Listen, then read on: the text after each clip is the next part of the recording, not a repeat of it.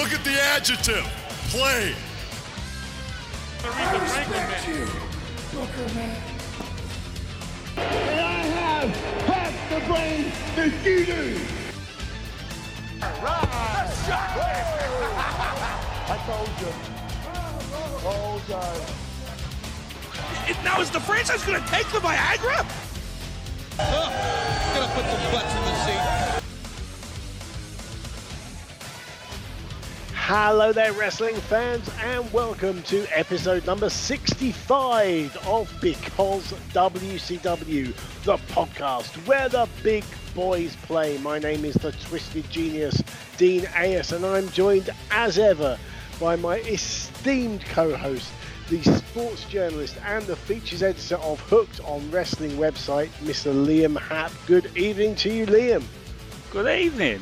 And as I mentioned in the last episode, we have done it, Dino. We have claimed our pension. 65. I can't believe it. amazing. Who who thought when we when we launched this recording in the toilet as it sounded that we would get to the ripe old age of 65? I, I had us finishing up uh, after six, personally. I don't know about you. Well, you know, there's just so much shite from the uh, annals of WCW that we couldn't just leave it there. We are, we will plough on. And d- does this mean then that when we get to 100, we get the Queen on as a guest? Yes, and she has already told me she wants a Vince Russo pay per view. Oh, That- fuck's sake. Yeah, you, there's no there's no accounting for taste, unfortunately. No, and even when you're the Queen of England, can't yeah, can't account for taste. Ah dear. Well, um, we have uh, so so. I was going to say we've got ourselves a um, a, a watch along, another watch along with with a, a great guest. But before we get to there, how has day three million of lockdown been treating you? Well, there's been worse days. I, can tell you that with confidence. Uh, it's still incredibly intense because I'm literally trying to do everything at once. Uh, we, we've got the Hooked On website off to a great start. I'm even having to, to de- to delegate a little bit of that to an awesome team so that I can also juggle uh, the child, the four-year-old at home, and a few other projects as well. It's it's crazy, and as long as certain not too bright individuals who were absolutely rammed in Soho at the weekend don't ruin it and give us a second wave. All I can say is roll on September when we should have schools and we should have a little bit of normality and Daddy might get a life again. Don't say it too loud, but it might just happen. You never ever know. Well, well, I'm I'm terribly excited at my end of things because uh, as we're recording this tomorrow morning, I am getting a haircut for the first time since February, and I am ridic- I've never been so excited to have a haircut in all my life. And you just buy a set of clippers like everyone else did. No, That's I've, I, I've I've let it grow. I'm going to do something different with it. Not quite sure what, but you know, I See- think I'm, I'm going to take advantage of this lockdown. Have a new haircut for the first time in a decade or so. see. I just I just number one myself. Not like that. Not like that. God no. Ah, always have to bring it down, don't you? Yeah. Right. Yeah. Shall we bring our guest in? Yeah. Why so, not? Yeah. So um, this this is a man who is well, not just one of my best friends in wrestling, one of my best friends in in in real life, in the whole of life as well. He is uh, someone I've known for over a quarter of a decade. Um, we worked together in in Hammerlock for a long while, but I'm sure he'll tell us more about that in a moment. And and these days he uh, he works for the BBC, and he is uh, he is uh, joining us using some professional sounding equipment. And I would like to say welcome to Because WCW to my dear pal Mike White. Good evening, Mike. Now then, fellas, how are we? Now then, beautiful Hull greeting there. I thought I'd give you a now then. Excellent. We are we are very well. How are you doing? Uh, yeah, I'm all right. I was listening to you there, just talking about sort of lockdown. It does feel like a million or so days since since we started. In, in fact, the, the last episode, because I've kind of been all over the shop listening to your episodes. I, for some reason, I decided not to do it in chronological order. Why would you? Um, and I was listening today to the one you did with Doug Williams. which was right at the start. I think was it the 20th of March, so right at the start of all this. And, and Liam, you were talking in about getting ready to, to enter the world of homeschooling, and here you are, what four months down the line, and you're still going. So that's impressive. Yeah, I'm, I'm tendering my resignation from that school. Unsafe working conditions. We've worked in a few of those. Oh, oh, yes, we have. One or two. So, um, for those people who may not know uh, who you who you are and what your role has been, or what, and they what will your- be many. well, well, we've got we've got a, a sizable portion of our audience from uh, from the USA and some in Australia and some in Germany and, and all dotted all over the world. So, uh, because as we have said, Liam, this is a golden age of podcasting. Have you Um, said that? You must have got past so, me. Maybe once okay. or twice. Yeah. Um. So, so what was uh, what was your time in uh, in British wrestling? Uh, it, it was a fun time. Uh, it, it was crazy at times. I mean, for me, I grew up like you guys and, and like many fan of British wrestling. Used to go and see the shows, watch World of Sport, all that. Got into the American stuff when um, they started showing that, and, and a neighbour had the early satellite TV and got into it through that. Um, and, and then actually getting into the, the business. Um, I we met obviously in, in '95. You, you did the fan convention in London. It was around the Sabu show at Waltham, so I didn't get to the course, show yeah. because we were visiting my, my wife's family, uh, or my girlfriend as she was then, Wendy, my wife now, um, and we came into London for the the um, convention, and from there we obviously kept in touch, and then the following year, beginning of the next year, we, we decided one of her sisters lived in Kent, and I was desperate. I was trying to get into into journalism. I was trying to get into the media. I'd done college, hadn't gone the uni route, so that was making it difficult. And decided, right, well, best thing, pepper all the magazines and newspapers in London. But we decided to base ourselves down there and, went to stay with a sister in Kent. And obviously, that's where Hammerlock Wrestling were based. So you mentioned it. You said, well, why not come along? Went to a training session. I had no plans to be a, a wrestler. It just wasn't for me. I'm too injury prone, as Dean knows. Oh yes. So th- there was a chance to come along, try out being a referee, and that's what I did. I started as a referee, debuted first show in, in Folkestone at the Leas Cliff Hall. Um, and then sort of over time, I'll, I'll not go through the whole sort of every year, every month, but did refereeing, enjoyed it, think I was quite good at it. Did some ring announcing at times when you weren't available, and then eventually when you left the company. And after that, I ended up becoming sort of a manager, but not just any manager. Oh, that of was course. not just any manager, the business advisor to the stars. The business advisor to the stars.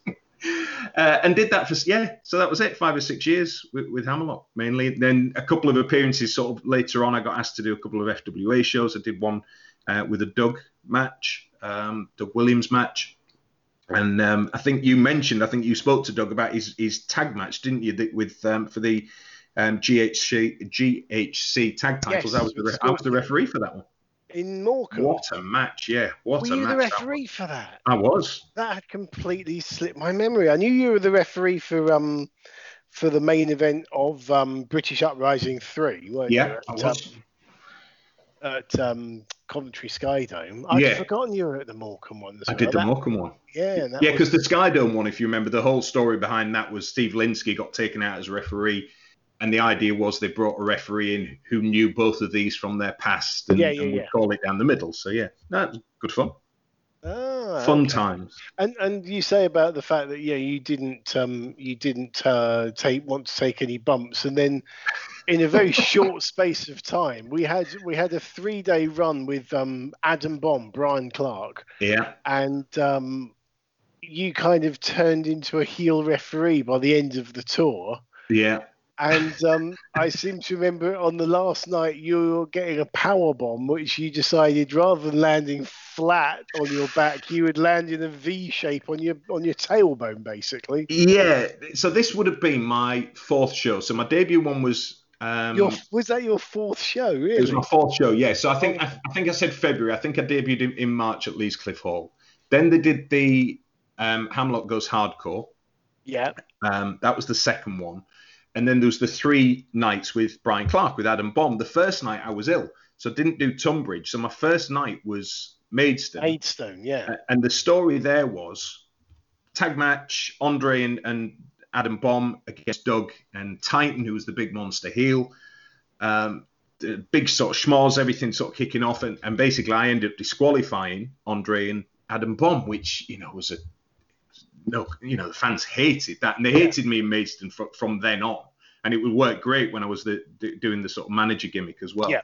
So disqualified them, and then the, the, the story was the next night, I come out, Andre and, and Brian. said- Oh, I think after the match in Maidstone, they said we don't want him refereeing the match rematch tomorrow night in Ashford. Get get down because it was only what half an hour down the road. Trying to get fans to come along again Yeah. to see the rematch, and I wasn't supposed to be refereeing, so I come out anyway, big smile on my face, standing there as if nothing's gone on at, at Ashford, and they call me out on it. I get on the mic, give Brian a big load of verbal, and then next thing, kick to the stomach. He goes to pick me up for the power bomb, and I'd never taken one. I mean, I'd been with the company about a month and a half. I'd had a couple of training sessions just to, to learn a couple of things. And I just overcompensated, brought my head up too far, and instead of taking a flat back bump, landed in a V shape. The camera was filming it side on. You see me land literally do. in a V shape. Uh, my lower back has been wrecked ever since. On the plus side, Brian was such a top bloke. We went to a nightclub that night, and he just kept me in Southern Comforts all night, and that kind of took the edge off it a bit. But um, yeah, that was my introduction early on. So occasionally later down the line, I'd have a couple of matches to get my comeuppance as manager, but um, that was that was about it for me. I seem to remember, and I think it was in Maidstone, that I, I came back to Hammerlock to be a guest referee for a match that you were wrestling with, with John Ryan in. Yeah, me and John Ryan against Big Tank and Dean Champion, the Kung Fu Kid. But talking of Maidstone, we do have to mention because this is one of my favourite memories in in wrestling. full stop, and it was the I think the the best storylines in wrestling are the ones that blend real life Yeah. with it. And so we'll, we'll come to the details in it. But something had happened to you in real life that we were able to bring into this storyline Yeah, and we basically um it must have been, I don't know if it was the same show, if I was just visiting or what, but we basically backstage in the interval, you and I put this promo together mm. and then watched it unfold and work so beautifully. You know exactly what I'm talking about. Off, Indeed. off you go. well, like I said, bearing in mind they hated me anyway from my time as a referee there, and then when I became the business advisor, they hated me even more. I'd had because it was a leisure centre, so it was a hard floor. There were no ring mats. I've had full cans of coke thrown at me. I've just moved, and you hear the thud as it hits the ground. I've been spat at, sworn at. I've been attacked. You know, not anything serious, but they were trying to get to me. So that's great. It means I'm doing my job properly. So they hated me in Maidstone anyway. So I think it was January, probably we'll say early 2000s. I think something like that. Might have been 2001 or whatever.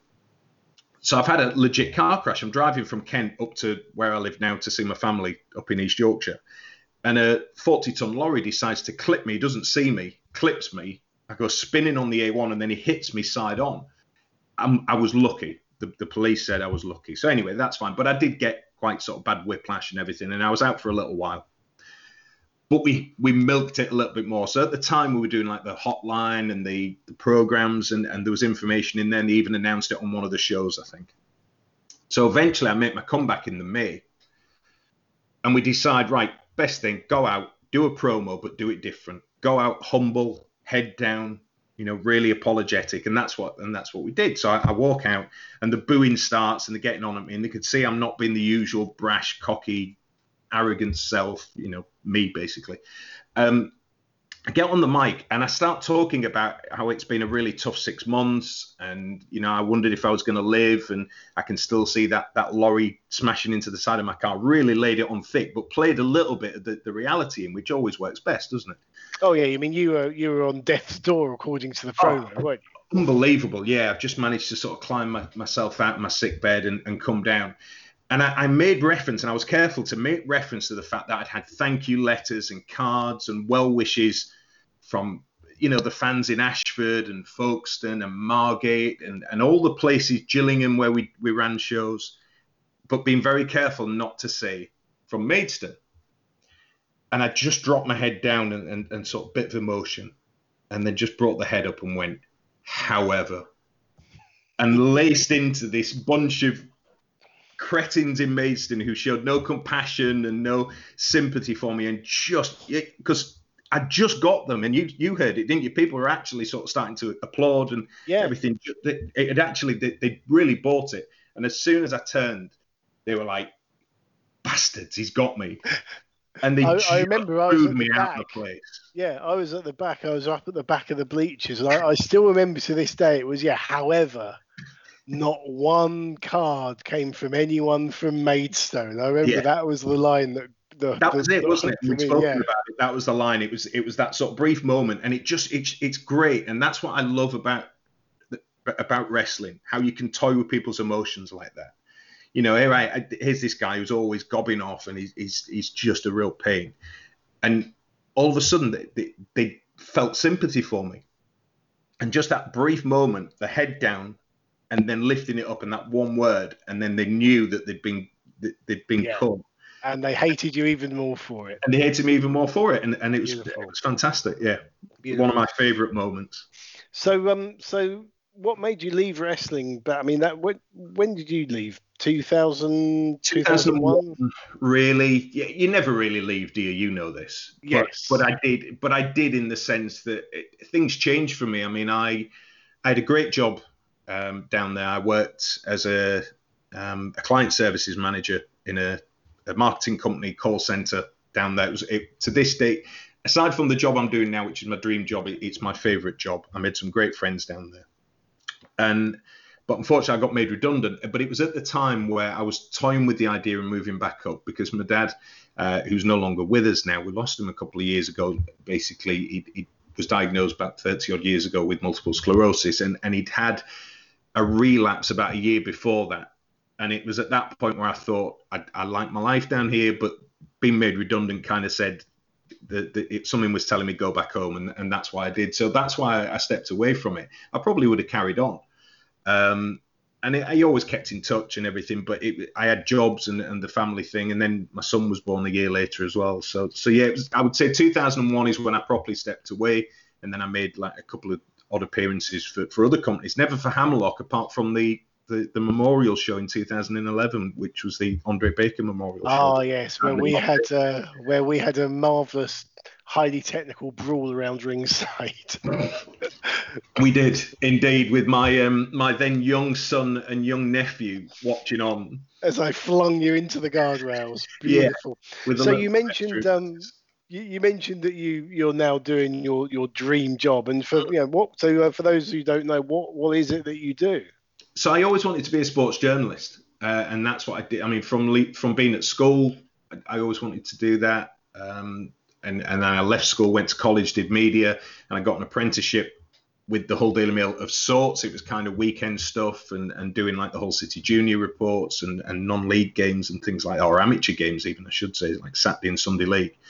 Um, and and that was what I thought I was going to be a written journalist, and, and it didn't happen. I tried to get into it when I moved down down south, as I said, and I ended up going on a completely different angle. So when I came back up uh, here, I got jobs, and I ended up getting a job in Hull. And one of the guys there was worked at Hospital Radio, Kingstown Radios it was. So I, he said, "Oh, look, we want someone on the sports team. Do you want to join it?" Did it. Thought that was kind of going to fill the void, and, and my opportunity had gone, but that had, that would work out, and I could do a bit of radio. That was fine. And then someone there worked at the local BBC, BBC Radio Humberside. They cover Hull Scunthorpe, Grimsby, that sort of area. Um, and just mentioned me to the sports editor. And he said, Well, get to put a demo in, do that. And I did. And that was 15 years ago this year. Well, yeah, this August.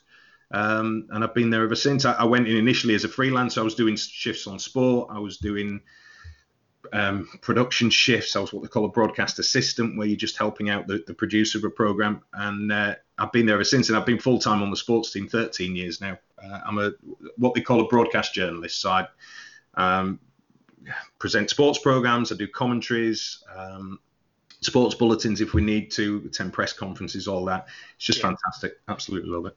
Wasn't that what Bobby Heenan called himself? It was that, and that was yeah. It was it was nice. It was kind of a nice way to sort of morph into that because he was one of my favourites, and I, I would never say I copied him, but he was obviously someone that was a huge influence on me in terms of the business advisor side of it, because that kind of came about a little bit, I think, from wasn't that what um, Mr. Perfect was in that that sort of or executive consultant, wasn't it? Executive it's all about consultant, being something yeah. different from being a manager. That's what I wanted, and, Yes. and Heenan was a big part of that. So yeah, it kind of f- sort of fitted in nicely. Yeah. Well, same with Paul Heyman being uh, the advocate for Brock Lesnar, isn't it? You know, Exactly. not- not- something different. Yeah. Yes. Listen up, slap nuts. That's right. This is Jeff Jarrett, the chosen one, and you're listening to Because WCW.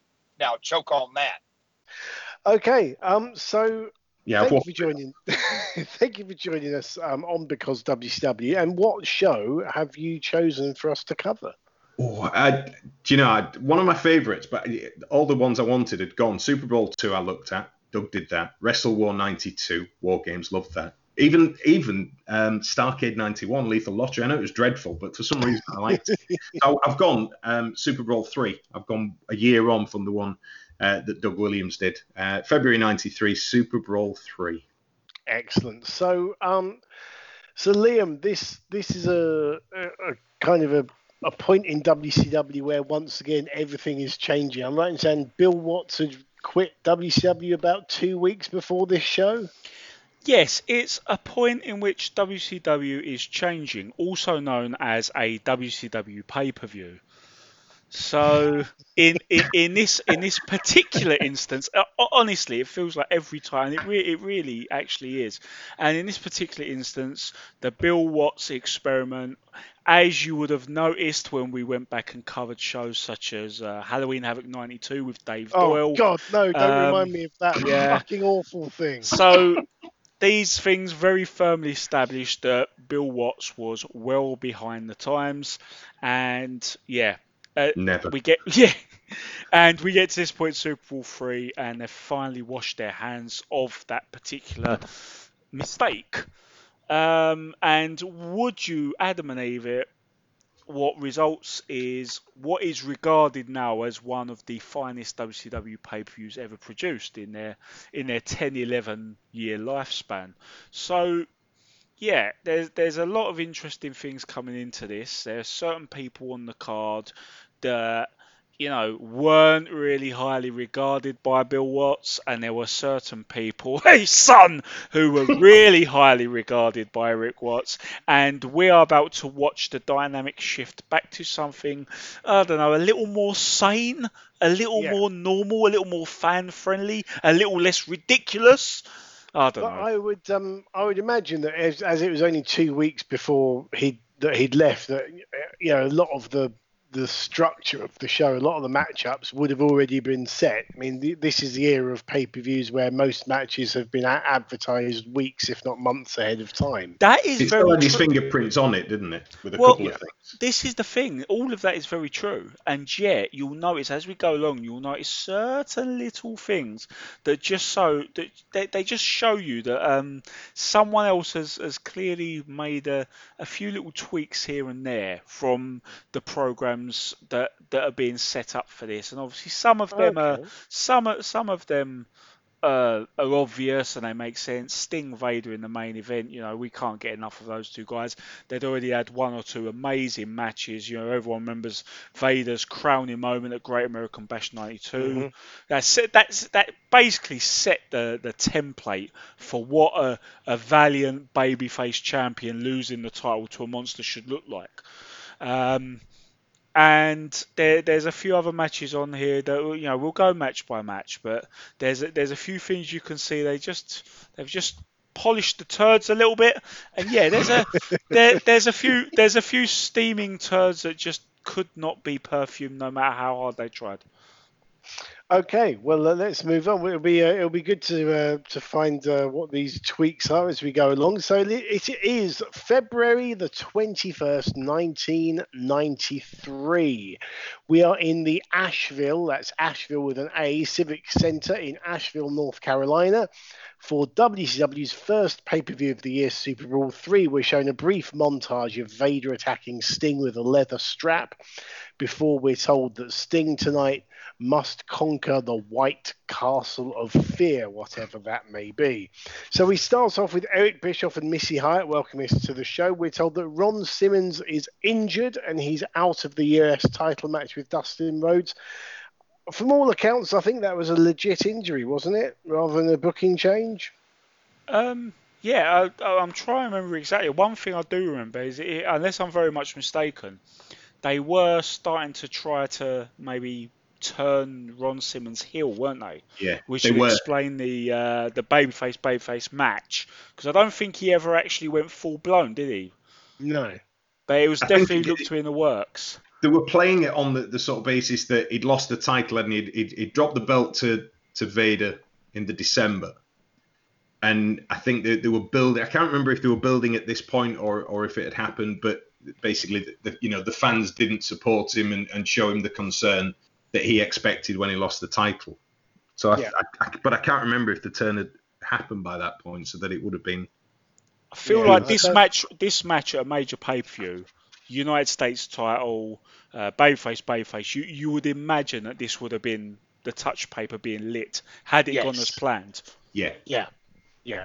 So um yeah, so Ron Simmons' place will be taken by Max Payne, we're told. Um, Johnny B. Bad then comes down in a sort of nautical themed outfit, runs down the rest of the highlights of the show.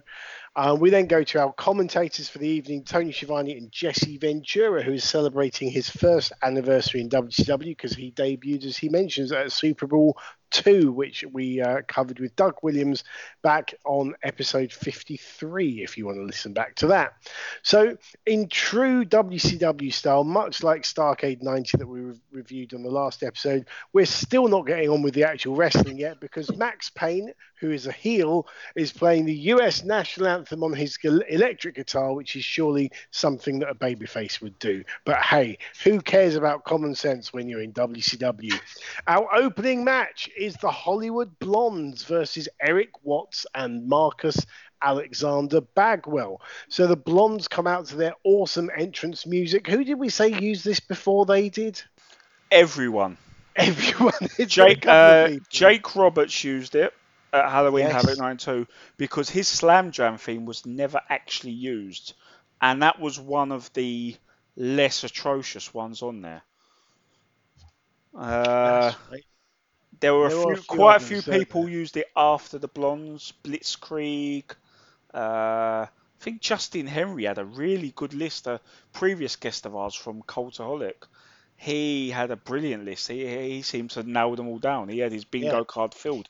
But yes, this this one has been passed around a lot. Fair enough. Well, this is their pay per view debut as a team.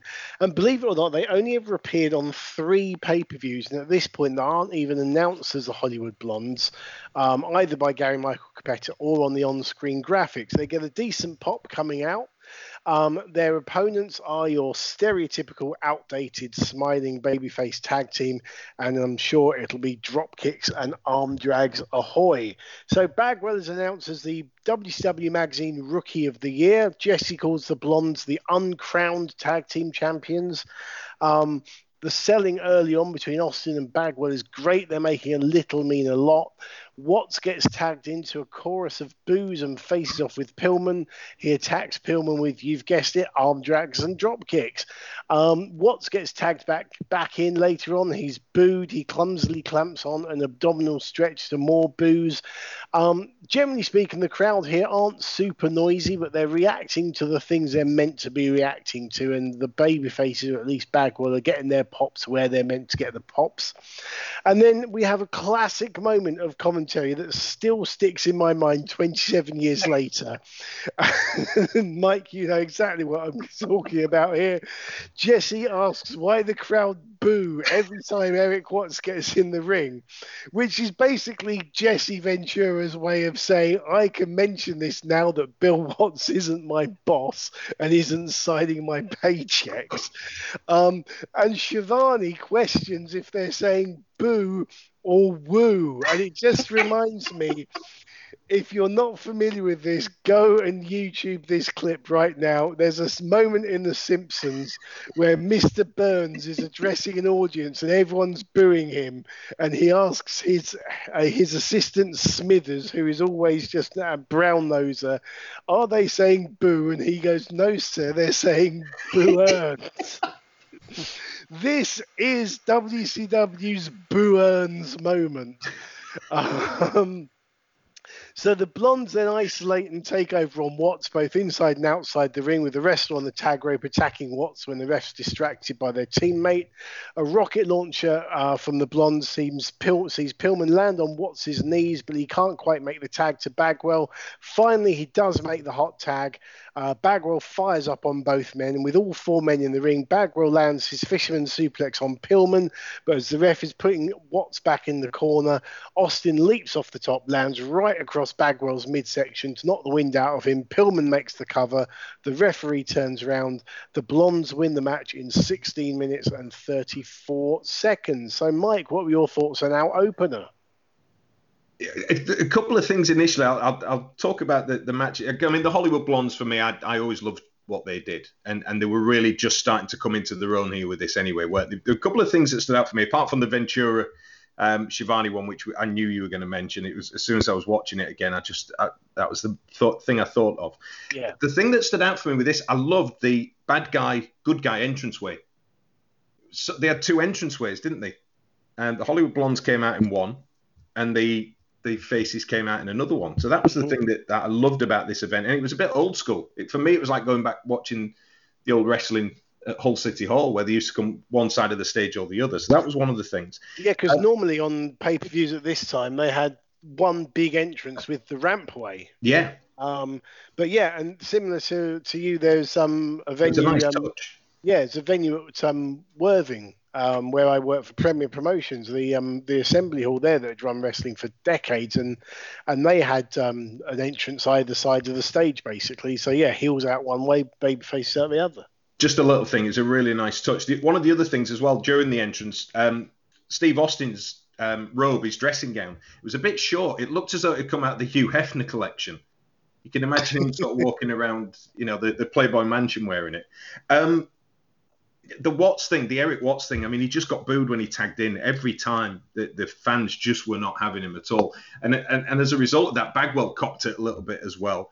The other one, the best, the other bit as well, there was an abdominal stretch put on. And, and, I, and I know it was WCW, so it wouldn't have happened. I wanted Gorilla Monsoon to pop up and criticize the poor application because he didn't hook the leg. And it was a real, I just wanted Gorilla to come out. But as far as the match, Watts had zero personality. You used the word clumsy. He was clumsy looking. Bagwell always had a bit of fire about him, didn't he, in those early days? But the offense was really weak looking. So it was always when the, the Blondes were in control, when they were sort of managing it, when they were, were carrying the match, that's when it, it kind of came together. Okay, Liam. So, art of the opener. How was this one, one for you? Yeah, art of the opener indeed. I, I, thought, I thought it ticked a fair few boxes of all the things we've discussed before.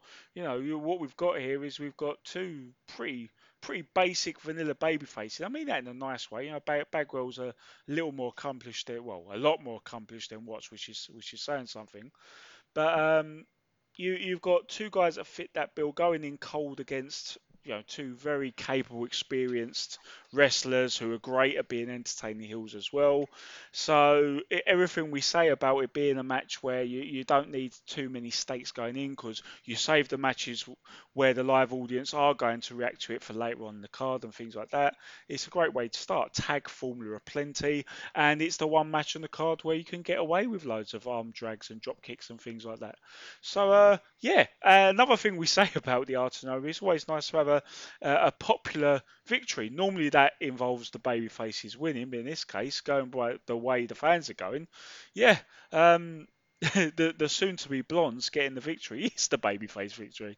So fair enough on that one. Um, as far as Ventura goes, yeah, there, there was that obvious little reference to what's being booed. That is a, that is a sign that times are changing. We said we're going to pick up on some of these subtle hints.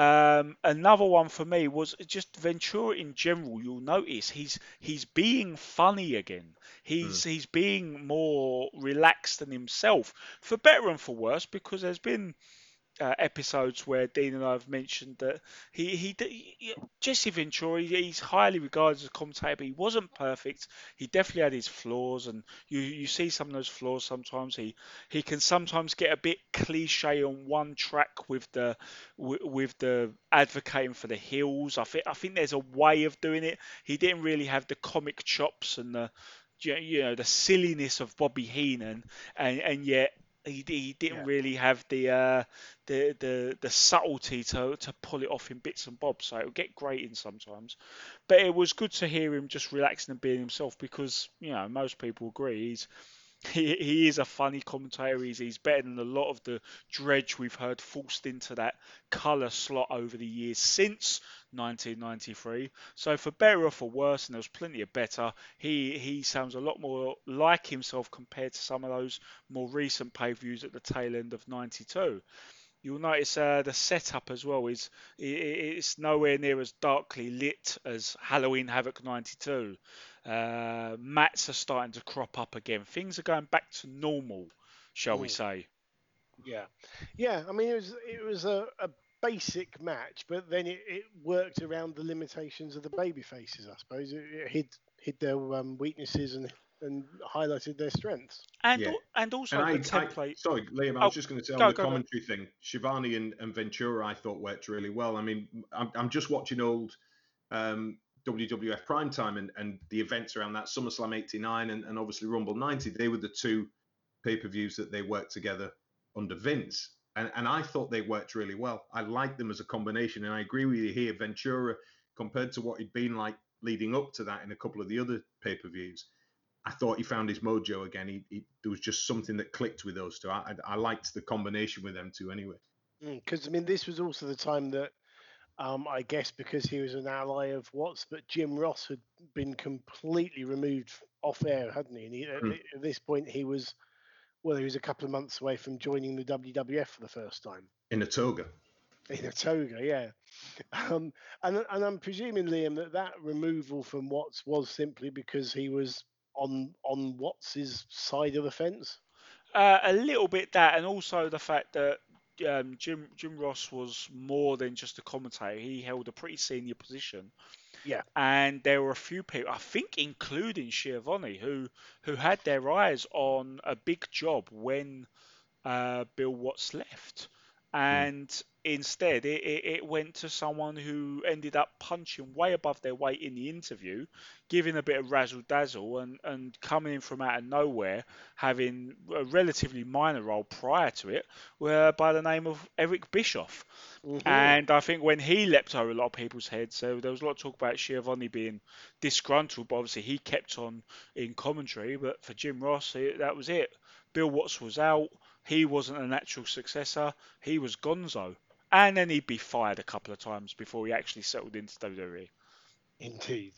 Okay, so we're back with Eric Bischoff and John Gibad, and they announced that Ric Flair is back with WCW, having finished up with the WWF the previous month. Um, we then have a campy skit where Missy Hyatt tries and fails to get an interview with the returning Nature Boy as he pulls up in a limousine. Back in the venue, a huge We Want Flair chant breaks out, and it's time for match number two. This should be good. Chris Benoit versus Two Cold Scorpio. So this is Benoit's pay-per-view debut. He'd previously appeared, um, as actually we mentioned in the last episode with Carl Stewart. He previously appeared on Clash of the Champions um, show the previous year in the NWA World Tag Team Title Tournament, tagging with Beef Wellington. Um, Scorpio comes out to his awesome entrance music. Um, these two had wrestled a number of 20 minute time limit draws on the house show circuit over the previous month, so they're well familiarized with each other by this point in time. Um, despite being noted aerialists, this starts off with some excellent mat wrestling with the advantage swinging between both men. The crowd are quiet, but not in a bored way, in a more of a concentrate on the wrestling in the ring, Japanese style way, you might say. Um, a pair of dueling monkey flips sees Scorpio land on his feet, connect with a drop kick, and a tremendous with a tremendous hang time that Scorpio always had. Um, in a move that he probably took from Mark Rocco when they're both in Japan, Benoit goes for what looks like a slingshot suplex, but instead just dumps Scorpio's stomach first across the top rope. And given that WCW used steel cables rather than ropes, that would not be too comfortable. Benoit lands uh, later on a spectacular looking top rope belly to back suplex, but sells the impact of the move on him and is unable to make the cover. By the time he gets over, Scorpio has recovered enough to kick out. Both men are noticeably slower, although the pace of the match has been deliberate throughout. There's another time call, but in typical WCW fashion, you can't make out what's being said to the live crowd. Benoit lands an enzuigiri on Benoit um, sorry, Scorpio lands an enzuigiri on Benoit with two minutes left on the time limit. There's still not a sense of urgency about this yet. He lands a unique looking corkscrew splash into the corner, followed by a twisting splash off the top rope. Benoit blocks a victory roll with 45 seconds left, slams Scorpio and lands a middle rope leg drop for a two. A small package by Scorpio gets a two count, two count with 10 seconds on the clock. Benoit attempts a full Nelson, presumably for the suplex, uh, but Scorpio drops down to a seated position, grabs Benoit's legs, hooks Benoit's arms with his own legs, and rolls him up into a cradle for a precision timed win one second before the time limit expires. The crowd pop big for the finish because I'm sure everyone was expecting a time limit draw. Great finish. Mike, what do you think of this one? Yeah, I, I, I've always loved this match, and, and it's a bit, in a way, it's similar to the one we keep referencing Doug Williams and the one he, he watched, which was Super Brawl two, and the opener in that was was Liger against Pillman, wasn't it? And yeah. I think you asked him the question about is it an all time classic or something like that, and and at the time, it was ahead of its time. Mm. You know, US audiences really in the mainstream weren't used to seeing matches like that, so it was. I think when you look at it now with the power of hindsight, you go great match. But you, you kind of see matches like that all the time now. But the only thing for me, you mentioned about the time limit. First of all, you're thinking, oh, is that giving it away that it's going to end up with a time limit draw? I thought it was nicely done at the end. For me, maybe I'm being overly critical. It could have done with 15 minutes. I thought the 20, because you mentioned about the urgency in it. Mm. It was almost like that, that extra five minutes just took a little bit something off it, but I don't know. Maybe I'm being overly critical with it because it was still a great match. It's still one I enjoyed watching all these years on. Um, some really nice moves in it. There was a couple of things that stood out for me in it. Um, you, you, mentioned Liam. You said about Jesse, didn't you? And, and how the, the, subtlety of, or, or, how he would sort of be as, as, far as a heel commentator at times. There was one example in this where I thought he was great with it. Jesse called out um, a hair pull and um, Tony Schiavone referred to a shortcut that Jesse had talked about in match one. But then Ventura justif- justified it by saying, Well, you told me guys like Cold don't take them. And I thought that was just a really nice way of bringing it back around, where he could still be the heel and, and sort of justify why he says it for one person and not for the other. Um, so I like that. I did love the sign in the crowd, which they, they weren't very, not that creative, not not like the ones you see where um, one of our favourites, Dean. Why can't we all just get along? This sign that just greatest said, sign ever. Greatest sign ever for a wrestling uh, wrestling show. But this one just said Chris Benoit with, and it was literally W oblique the awesome repertoire. It was hardly the most creative sign, was it? I didn't notice that. I have to say. right, I think it was before it started, just right at the beginning. But um, but yeah, as far as the match, uh, really enjoyed it. Still, still stands up for me. Uh, I thought maybe 15 minutes would have maybe worked a little bit better. Well, it's funny you should say that because um, looking back over the uh, Wrestling Observer for this, um, apparently, although it was um, we were told it was 19 minutes 59. The actual legitimate time for this was something like 16 minutes 57. I think. Was yeah, it really? 17, and I think what they must have done, and you will know this from uh, an old Hammerlock trick. you call you call five minutes on four minutes. You call yeah. ten minutes on eight minutes. You call fifteen minutes on twelve minutes, which would therefore be about that time that you'd call the, the time limit. Yeah. Exactly. Um, in that case, I'm talking waffle, but I, so for me, yeah, I mean, I didn't time it actually. I no, just, I, I didn't. I, I mean, I, I, it, yeah, but it just felt as though it needed a, a, couple of minutes off it or something. I don't know. Yeah. Yeah, um, you say about the time limit things. Yeah, I'm sure there was a subtle way of doing it back in the day, and even clowns like WCW probably used some sort of meticulous method. But you get to modern day and things like Royal Rumble intervals, and they just let the wrestlers out whenever they feel like it. Now it's just they don't they don't even try to measure it down. And and yeah, I've I've seen reports of what the actual time limit for this. I think, I think one place I looked up online said it was in the 16 minute region. Someone said 18 minutes 20. There was a 17 minute reading. So everyone's, I suppose it's everyone's definition of, of when they'd actually hit record because you, would think seconds tick the same for anyone. But but yeah, Yeah. it seems to have confused everyone, and everyone's pretty much happy to say, yeah, it was a 20 minute match. And one of the reasons they're happy to go along with the the outright fib that it was a 19 minutes and 59 seconds match is because it was so refreshing to have something threaten to hit the time limit but give us a finish, which is hmm. where the suspense comes in. But given that those W, especially in the television title realm, would run the time limit so often, so often, so often, there was no suspense. No matter how much they tried to make a frantic last few minutes, everyone knew that the time was going to run out. And they never Yeah. even really played into the dynamic of, you know, especially when there was mostly a heel champion with the TV title. You could play into the dynamic of, you know, times running out for the babyface. If they showed a little of that desperation that Rick Rude showed in that cracking Iron Man challenge at Beach Blast, if they, they could have played it some way, maybe got them into it. But as, uh, instead, they just really overdid the whole time limit thing. So that made this finish really refreshing. Uh, yeah, Yeah. It, and it'd be a little while before we got Benoit full time in WCW, but two and a half years later, and we're doing the Nitro watch alongs now, so we see a lot of him. As awkward as that is in 2020, um, yeah, he, he would get his chance full time in WCW. Yeah. And um, talking about the time limits, I mean, it is something when I was um, booking RQW, something I made sure that we did. Every match, we would do five minute time calls for two reasons. One was because then, as you quite rightly say, it doesn't telegraph um, any time limit draw gimmick.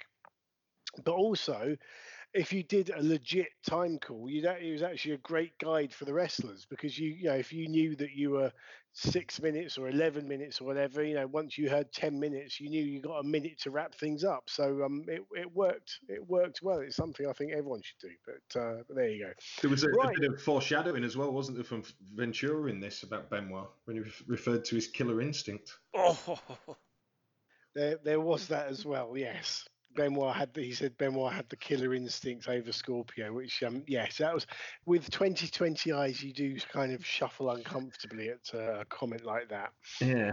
Um, okay, match number three. It's Wild Bill Irwin versus Davy Boy Smith. So this is Davy Boy's WCW debut, having been released by WWF in acrimonious circumstances the previous year. So I'm guessing at this point his 90. It was about October, November time. So yeah, 90 day no compete clause would have been up. WCW decided to have him debut on pay per view as a feature of the show. Um, he gets a great reaction coming through the curtain. Um, and you know, bear in mind this is this is roughly six months after um, SummerSlam '92 at Wembley. Um, he's not coming out unless, there's been an edit on the WWE network, and I can't think that it would be. He's not coming out to Rule Britannia, and I'm, I'm pretty sure he did. He came out to a version of that later on in WCW. Um, but it doesn't really make much sense to not have him because it's not a copyrighted tune at all. Um, anyway, Davey clotheslines Irwin over the top, press slams him once he's back in. He's in total control of what appears to be a squash match exhibition. Um, however, Irwin then gets some offense in on Davey and gets a two count with a guillotine across the top rope.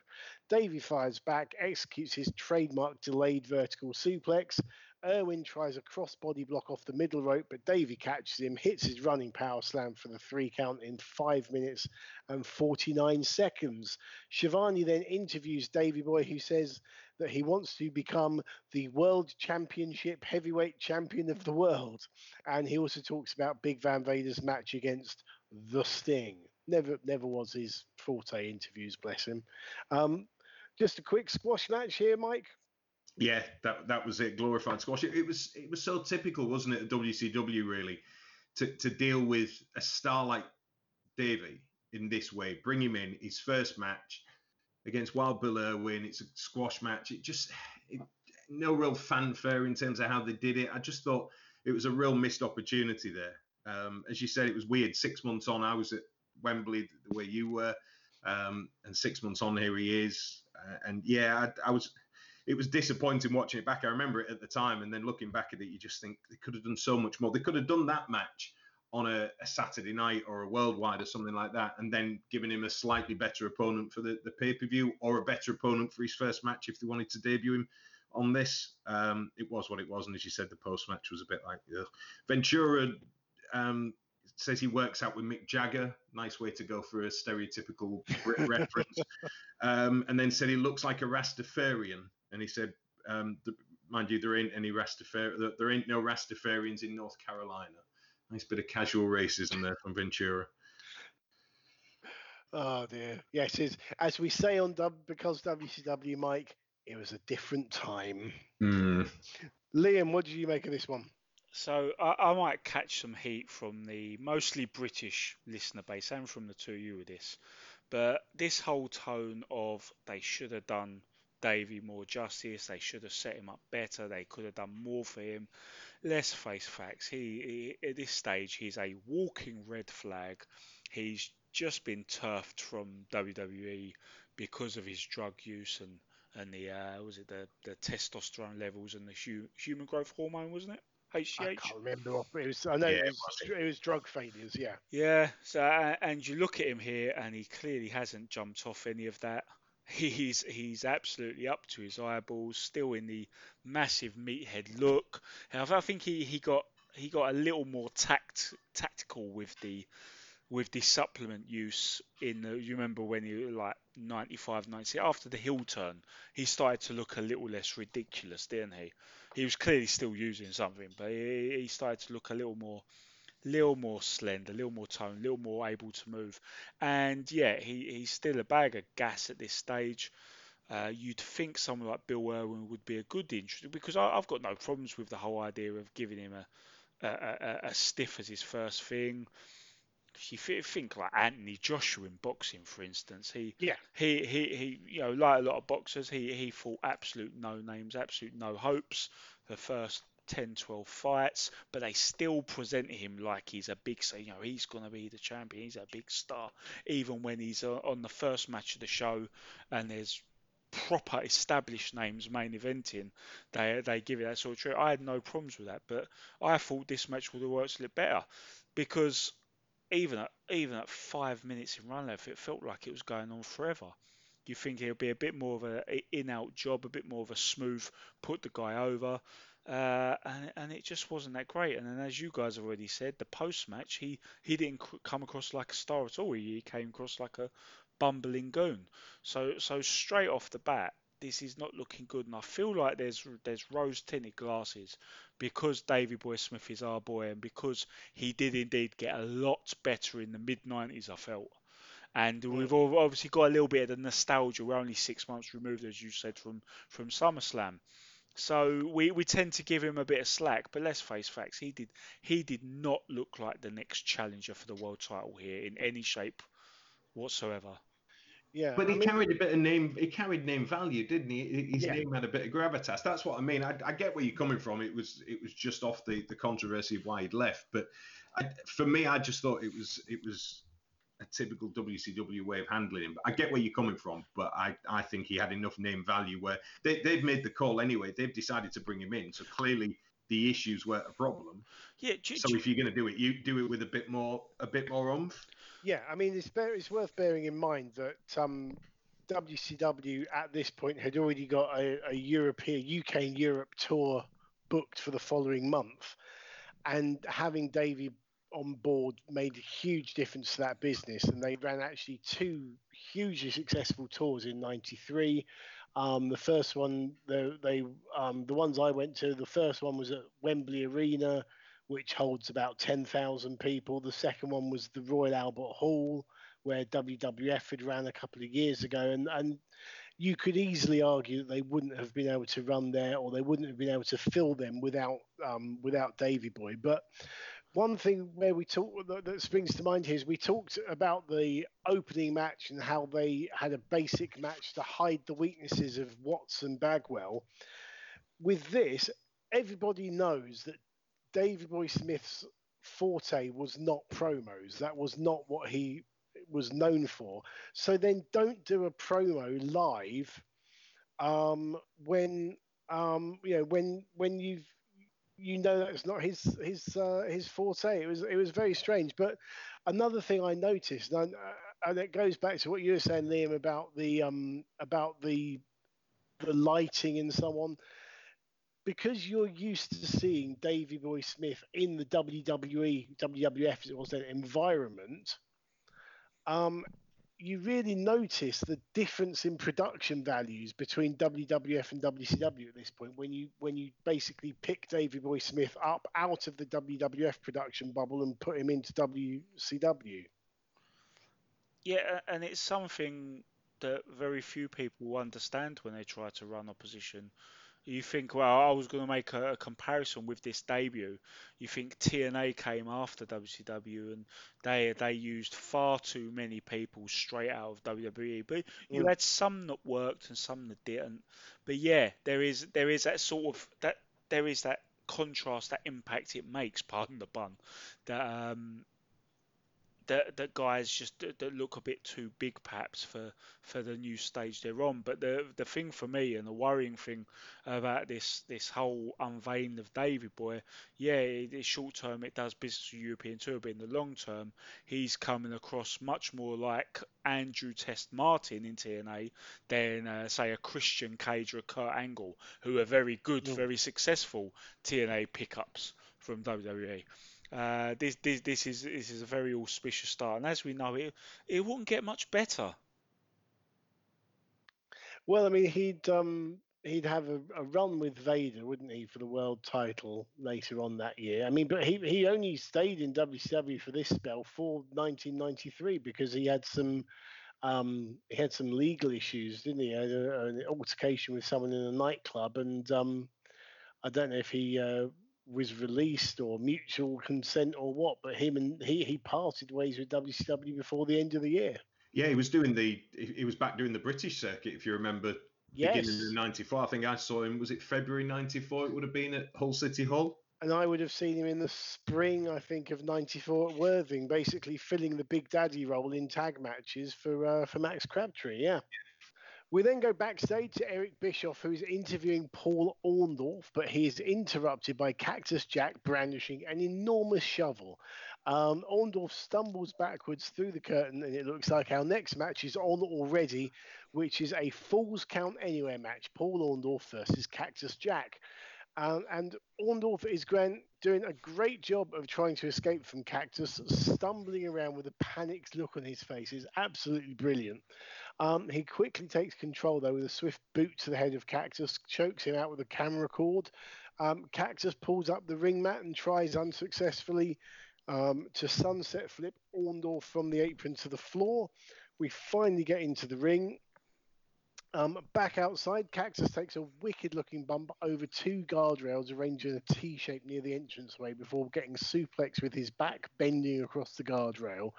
Uh, it does look very painful indeed. Orndorff starts targeting Cactus's knee, which is in a brace. Um, in the ring, Cactus takes a similar bump to before with a suplex that lands him across the top rope and buckle. The brace is removed from Cactus's knee completely, and Orndorff clamps on a figure four leg drop, leg lock. Um, he uh, hits Cactus with his own knee brace, and Cactus falls from the apron flat on his back to the floor. Orndorff takes a steel chair from ringside, uses it multiple times across Cactus's knee. He then signals for the pile driver onto the chair. He's blissfully unaware that Cactus has got his shovel back. He smacks Orndorff over the head with it and gets the three count in 12 minutes 17 seconds. Uh, and then we hear Cactus's awful WCW Slam Jam music that we thankfully had escaped at the start of the match. Mike, what were your thoughts on this one? I, I really enjoyed this. Um, you know, every, it'd be easy to sort of look at this and say, oh, well, it was all about Cactus and, and the bumps he was taking and everything else. But I thought Orndorff played his part in terms of how he worked in this. As you said, his, his, his facials, the visual side of it was fantastic. That that initial fear and and backtracking, which really sold the Cactus Jack gimmick. And, and that was a lot to do with it, wasn't it? Apart from yeah. the bombs, a lot of it was that aura around Cactus at that time. Um, and I thought Orndorff was perfect. He looked in good nick as well. I mean, what was I think he was 43. I, I checked at this point, so he hmm. still looked in good nick as well. But he, he played his a, a part in this. My only issue with it um, was, you know, you said about towards the end, you mentioned about the, the chair to the leg. It was the Marty Jannetty at Royal Rumble '93 moment for a little while because he took the chair to the wrong leg. He'd been working on the right one, and he and he started hammering the left leg. And I thought the commentators might have picked up on it. Ventura's usually really good with stuff like that. and he and he didn't. You know, even if it was just he's trying to take the other one out so that he's got nothing to stand Yeah. It's a minor thing. It was just I, I'm you know stickler for details, and it, and it's important I think in in in the wrestling business, obviously. Um, but apart from that, I, I loved it. Really good match. It, it paced nicely. Few big bumps in there, the few oohs and ahs, the things you'd expect from Cactus. But as I said, I thought Orndorff played his part perfectly as well. Yeah, I mean, to me, uh, I don't know what you think of this, Liam. To me, it didn't compare to like some of the epic brawls Cactus would have with Vader or in tags with the Nasty Boys the following year. But it was, um, yeah, it was still a, a pretty good, uh, pretty good effort in highlighting those bumps that he was taking. Well, they're good examples you bring up, and yeah, they're examples that probably sit above this. But I think a good match to compare this to is another singles falls count anywhere match, maybe the one that really set the tone for Cactus's uh, matches of this type in WWE, which was the one versus Sting. Yeah, the Beach Finn Blast Falls Falls 92. Count Yeah. Anywhere match. Now that match is a good comparison to this because you've got two guys in Sting and North who are not tailor made for this. You know, Vader can do the physical style. He can. We're, we're going to find out when we get to the main event. He can really take some licks in a physical match. Uh, the Nasty Boys, ta- absolutely tailor made for it. But maybe not so much Sting and Orndorff. And what makes Cactus in those matches is that Sting and Orndorff were absolutely game, and it was very crucial because you get someone else who's who, who's not that sort of typical performer who's very reluctant to go along with it, and it can really kill it dead. And that Sting match was crucial to Cactus as like a, a main event start near enough in the in the periphery of the main event hill. This match is just as crucial because if you remember, this is straight after the babyface turn at one of the clashes where uh, Harley Race is, is putting together a little motley crew and he's got Orndorff and he's got the Barbarian, he's got Cactus Jack, and Cactus went off piste and, and ended up turning face. They end up kicking kicking the Barbarian out, just kicking the Barbarian out just because he's associated with Cactus was a that was an angle I always enjoyed as well. Um, but this match for me, this is one this is one of the underappreciated gems of the entire WWE genre. Of all the matches that didn't get the the the respect of an Iron Man challenge or War Games 92. This, this for me is right up there, and you can tell if you if you look very carefully, and I wouldn't recommend it unless you absolutely have to. Just enjoy the match, but if you look very carefully, you can see Orndorff misses a few of his cues, which is understandable given what I just said. You know, it's not his it's not his favoured waters, uh, but work rate and effort wise, he was just 10 out of 10. And as a result, it's because there's, there's one of my one of just one of my absolute favourite little things personally in wrestling is seeing when a heel does turn babyface. Uh, if, if it's done right for me, it's when they, they continue being the absolute sod they were as a heel, but they Yes. just do it. They do it to people you hate even more, and it's Exactly. gratifying. And Cactus here is just as uh, unstable and unhinged as he was for the last two years, and he's doing it to one of the most hated men in the roster. And there's something about that, and that really puts this over the top. So everything about this, I really appreciate. Uh, and yeah, I recommend it to anyone who hasn't caught this. You, you've got to watch it. It's, it's an underappreciated WCW gem. Absolutely agree. Don't forget, less than two years ago, these two were on the UWF Beach Brawl event, and here they are on Super Brawl as well. So Are we getting another game on. Herb Abrams segue? We can't get enough of those. You're not a guest Get a Herb unless you, yeah, you're not a guest on this show unless you segue into Herb Abrams. Exactly. That's why I thought I'd bring it up. I just, you know, it was a nice Rite of uh, passage. You passed. Beautiful, beautiful. i that that dark side of the ring about Herb Abrams is is just Oh, wow. tremendous. I've not seen it. I need to catch it. Basically, the TLDR version of it is promotes wrestling show, does does loads of coke with hookers. Wrestling show fails dismally. He uh, lo- loses loads of money. Rinse and repeat, and then he dies. The I end. mean, the, yeah. The, Think the- of the a bits in pound middle- shop Scarface, basically. Absolute two bob pound shop hokey Brilliant. Scarface. Ah, beautiful. Right, so match number five. This one, so this one is coming from Smoky Mountain Wrestling. So there was some kind of cross promotional deal going on here. Is that right at Oh, this time? oh, Yeah, I there, there always was. it up, hadn't he? Yeah. Jim Cornette spent the entire tenure of Smoky Mountain Wrestling finding deals to keep it going, basically.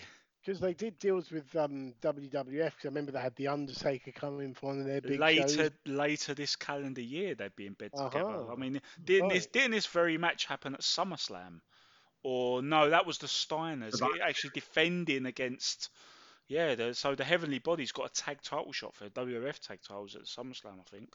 That's right, yeah. So- So um, Bobby Eaton is introduced as part of the Heavenly Bodies, even though he was never part of the actual team. It was always Tom Pritchard and Stan Lane um, until Jimmy Del Rey came in, obviously. Um, this match is part of a cross promotional deal, as we said, with Smoky Mountain. However, the promotion never gets mentioned by name, um, although Jesse does say that this show is happening in the heart of the Smoky Mountains. Um, the rock and rolls get a great reaction coming out, which isn't surprising because we're in the old NWA heartlands of North Carolina.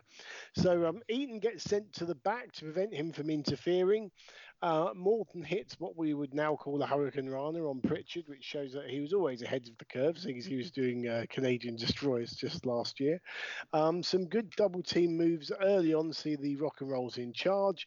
Cornette ends up taking a couple of bumps, but then gets revenge on Morton with a tennis racket shot on the outside. And one thing I noticed here, and, and you'll appreciate this, Mike, is ordinarily you'd want the manager to have done something heelish so that the fans want to see him take a bump as revenge. But everyone in the building and everyone watching on TV know exactly what Cornette's like anyway and what he's done in the past, so you get away with it. Yeah, absolutely. That's it. Cornette's reputation goes there anyway, doesn't it? So it's yeah. Yeah. Um, before long, we're in the match pattern. We're also familiar with the heels have uh, isolated the master seller Ricky Morton in their half of the ring, and they're working over him. Nick Patrick doesn't see an inconsequential tag between the bodies and insists that they tag in front of him, which is a nice touch that makes the referee look credible, um, although the commentators completely miss it. Um, Morton manages to uh, counter a bodies double team and the double DDT, and he makes the hot tag to Gibson. The bodies again try and double team on Gibson. It actually looks like Morton misses his cue because they basically do the same thing twice. But then Gibson evades them. Morton gets back in the ring. They double clothesline Lane, land their trademark double drop kick on Pritchard. Morton and Lane are fighting, so the ref is dealing with them. Meanwhile, Cornette gets thrown into the ring over the top rope by Gibson. There's all kinds of chaos going on inside the ring. The referee is distracted again. Eaton runs back into the ring. He tries to come off the top rope onto Morton, but Morton moves. Eaton lands on Pritchard, and Gibson, who is the legal man, makes the cover while Morton grabs hold of Lane to give the Rock and Roll Express the win in 12 minutes 52 seconds of organised chaos. What did you make of this one, Mike? What's not to like about this? I, I've written down at the end fun match, and I put bit old school, and I don't mean old school because it's '93. I think even by then there was a bit of a formula in, in terms of tag matches, certainly in WCW at that time, and and it took you back even more with with this, a nice little throwback, and, and I loved it. Um, as you said, the Rock and Roll Express still getting a decent pop. There was the rock and roll chant early on. I, I, it was nice to see that there was still that. The, this, you know, the, their characters had, had, carried over a couple of years down the line from the, the real peak. It was nice to see Morton doing what he did best after that couple of years as, as Richard Morton, which was just yeah. turgid. Um, just nice. I've written here there was a nice little spot um, and, and, you know you see it a lot, but you know the, the buffer in the corner, so they go for the, the posting, and the um, Robert Gibson used it as a, himself as a buffer, and then the bodies tried it and it didn't work, and it was just little things like that, and the crowd loved it. They were lapping it up.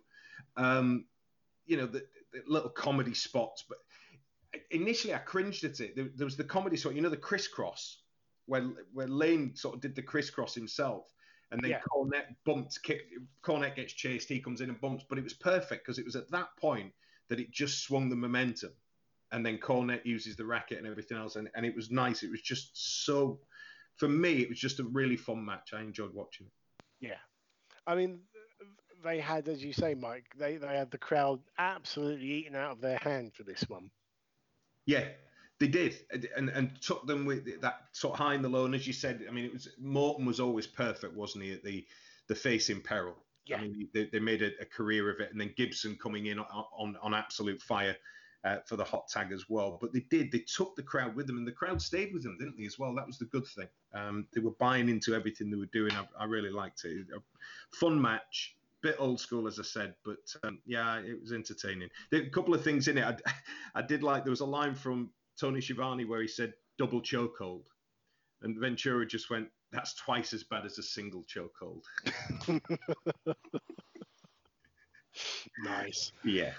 Liam, what do you make of this one? Yeah, there, there's the signs of the old Ventura fe- feeling like he can be himself. Commentary without wi- wi- without uh, uh, a, a- certain boss breathing Mm. down his neck and a certain friend of that boss sat next to him on commentary, you could say. But um, yeah, you guys made repeated references to this being old school, and it's funny. I've just I've just gone from mocking Bill Watts, who's five, for being too old school. Uh, there, there seems there, there's kind of a rule, and this goes across all of entertainment really, that if you are going to resort to a, a, a, a novelty, a nostalgia novelty, like an old favourite, something like that. Obviously, number one, yeah, maybe not have the whole show like it and have it like as this one match palette cleanser like this is. Uh, more importantly, number two is you don't have them try to debut new album stuff. You have them play the fucking hits, Play the and classic. they they went out there and they did the sort of match, but at this stage in their careers, they can do in their sleep. And hmm. there was there was nothing like you know you, you think of the guys like AJ Styles in modern day wrestling who are always able to add something on top of the match. You know the Kenny Omegas, the the Okadas. Whenever they wrestle the same opponent, they manage to like add another level each time they, which is great. But with this one, they absolutely did the right thing in just hitting the right notes, playing the classic, sticking to that basic formula. And as you guys say, the crowd they up with a spoon. This was absolutely the right time not to change a damn thing, just to stick to what they do best, maximize everything, and it went down a treat as a result, and it and it offered something entirely different to the rest of the show. Can I just add, by the way, another Ventura line just off the back of that that made me chuckle. He asked because doc, uh, Tom Pritchard was Doctor Tom, wasn't he? Doctor Tom Yeah. Pritchard. He says, "Is Doctor Tom a doctor of gynecology?" This is the same commentator who showed up to Halloween Havoc dressed as a gynecologist. So yeah, that checks Indeed. out. Yeah. Okay, so match number six is uh, for the WCW United States title. It is Max Payne challenging the champion Dustin Rhodes. Uh, Payne is billed from the state of euphoria. Nice. So he's only been in WCW for a couple of months. Um, bit of an odd choice to fit in for Ron Simmons, but maybe there weren't too many other heels who weren't already booked on the show that could have stepped in. And the thing that gets me here is he's wearing an awesome looking long leather coat as his entrance jacket. But when he removes this, he's wearing this terrible looking black singlet and sort of three quarter length tights. And he just looks straight out of a low budget indie show. Yeah, Uh, that stood out for me as well. Yeah, it just didn't look. It didn't look in keeping with the, the image for WCW. And you'd think, you know, as I said, he's been in for a couple of months. They could have got some gear made for him by this point, surely. You could almost hear the voice of a grizzled old promoter, couldn't you, saying to him, "Work on your ring gear, kid." yeah, definitely. Um, so this gets off to a slow start in front of a quiet crowd. Um, Rhodes spends a lot of time working on Payne's arm. Payne throws Rhodes across the ring, whipping down on his arm hard. And um, the funny thing with that is they were talking earlier on in the commentary about the Irish whip.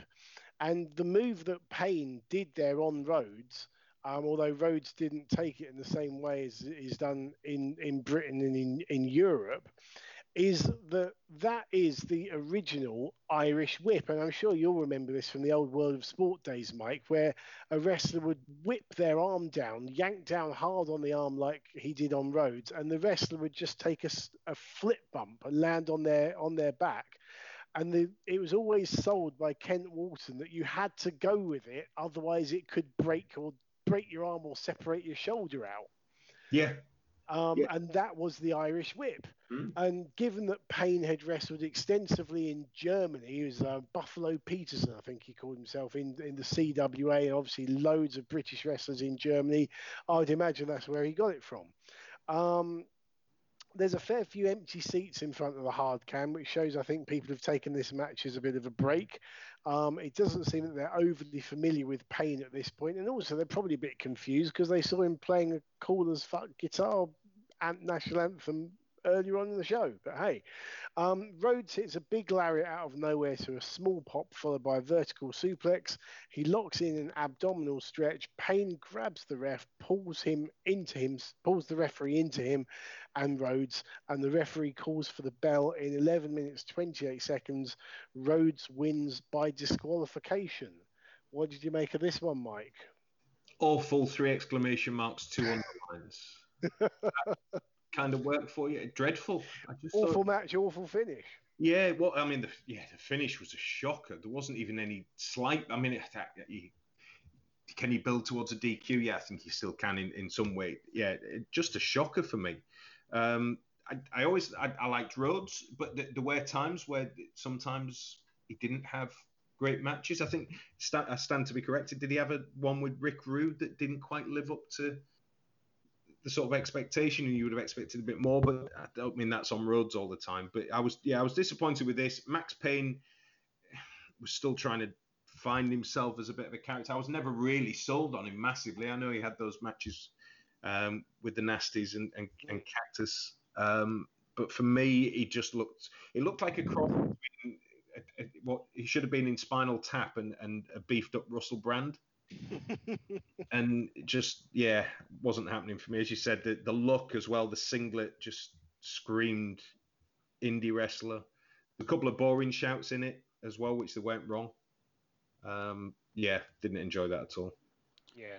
It's it's uh, funny, Mike. You mention Dustin Rhodes and Rick Rude because that, that pretty much sums up the the situation Dustin finds himself in at this point in time.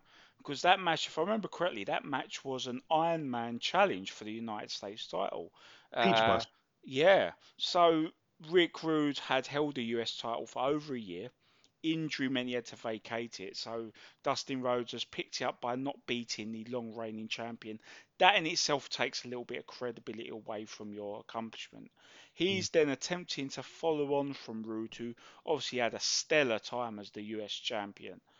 Um, and you know, by this point, you know, there's there's no more shouts of nepotism coming Dustin's way. He has established himself as a very good wrestler, as a good babyface. He he's earned his his crust as a standalone, but being the US champion is another level up, and just nothing's going his way. Case in point, he here he is, uh, and you'd imagine maybe a feud with a heel turned Ron Simmons could be that thing that gets the US title scene going without Rude, but that's gone, and in his place is, uh, you know, I'm not going to repeat everything you guys said because you're spot on with all of them, and that's exactly the problem that Max Payne has a challenger, and that transfers on to Dustin Rhodes as well. They have a miserable match, and, and as a result, the, the the title reign of the Natural is just it's dead in the water, and by the time he gets to um, the challenge from uh, returned from injury Rick Rude. Uh, he he looks like he doesn't belong, and it's a, it's a power imitation of. and It wasn't a terrible match from what I remember against Rude, but it's a pale No. imitation of that absolute banger Rude and Steamboat had at the prior Beach Blast. They're doing you know the same match type, the same pay per view. It's it's just stuck in the shadow of a great match, and Dustin Rhodes' entire title reign is stuck in the shadow of great champions. When we know, with retrospect, that he absolutely can be a great US champion. So Yeah. it's such a Yeah. shame to see, and this is Yeah. the this is the height of that uh, missed opportunity for him. Yeah, I and, mean- and it's easy to rewrite.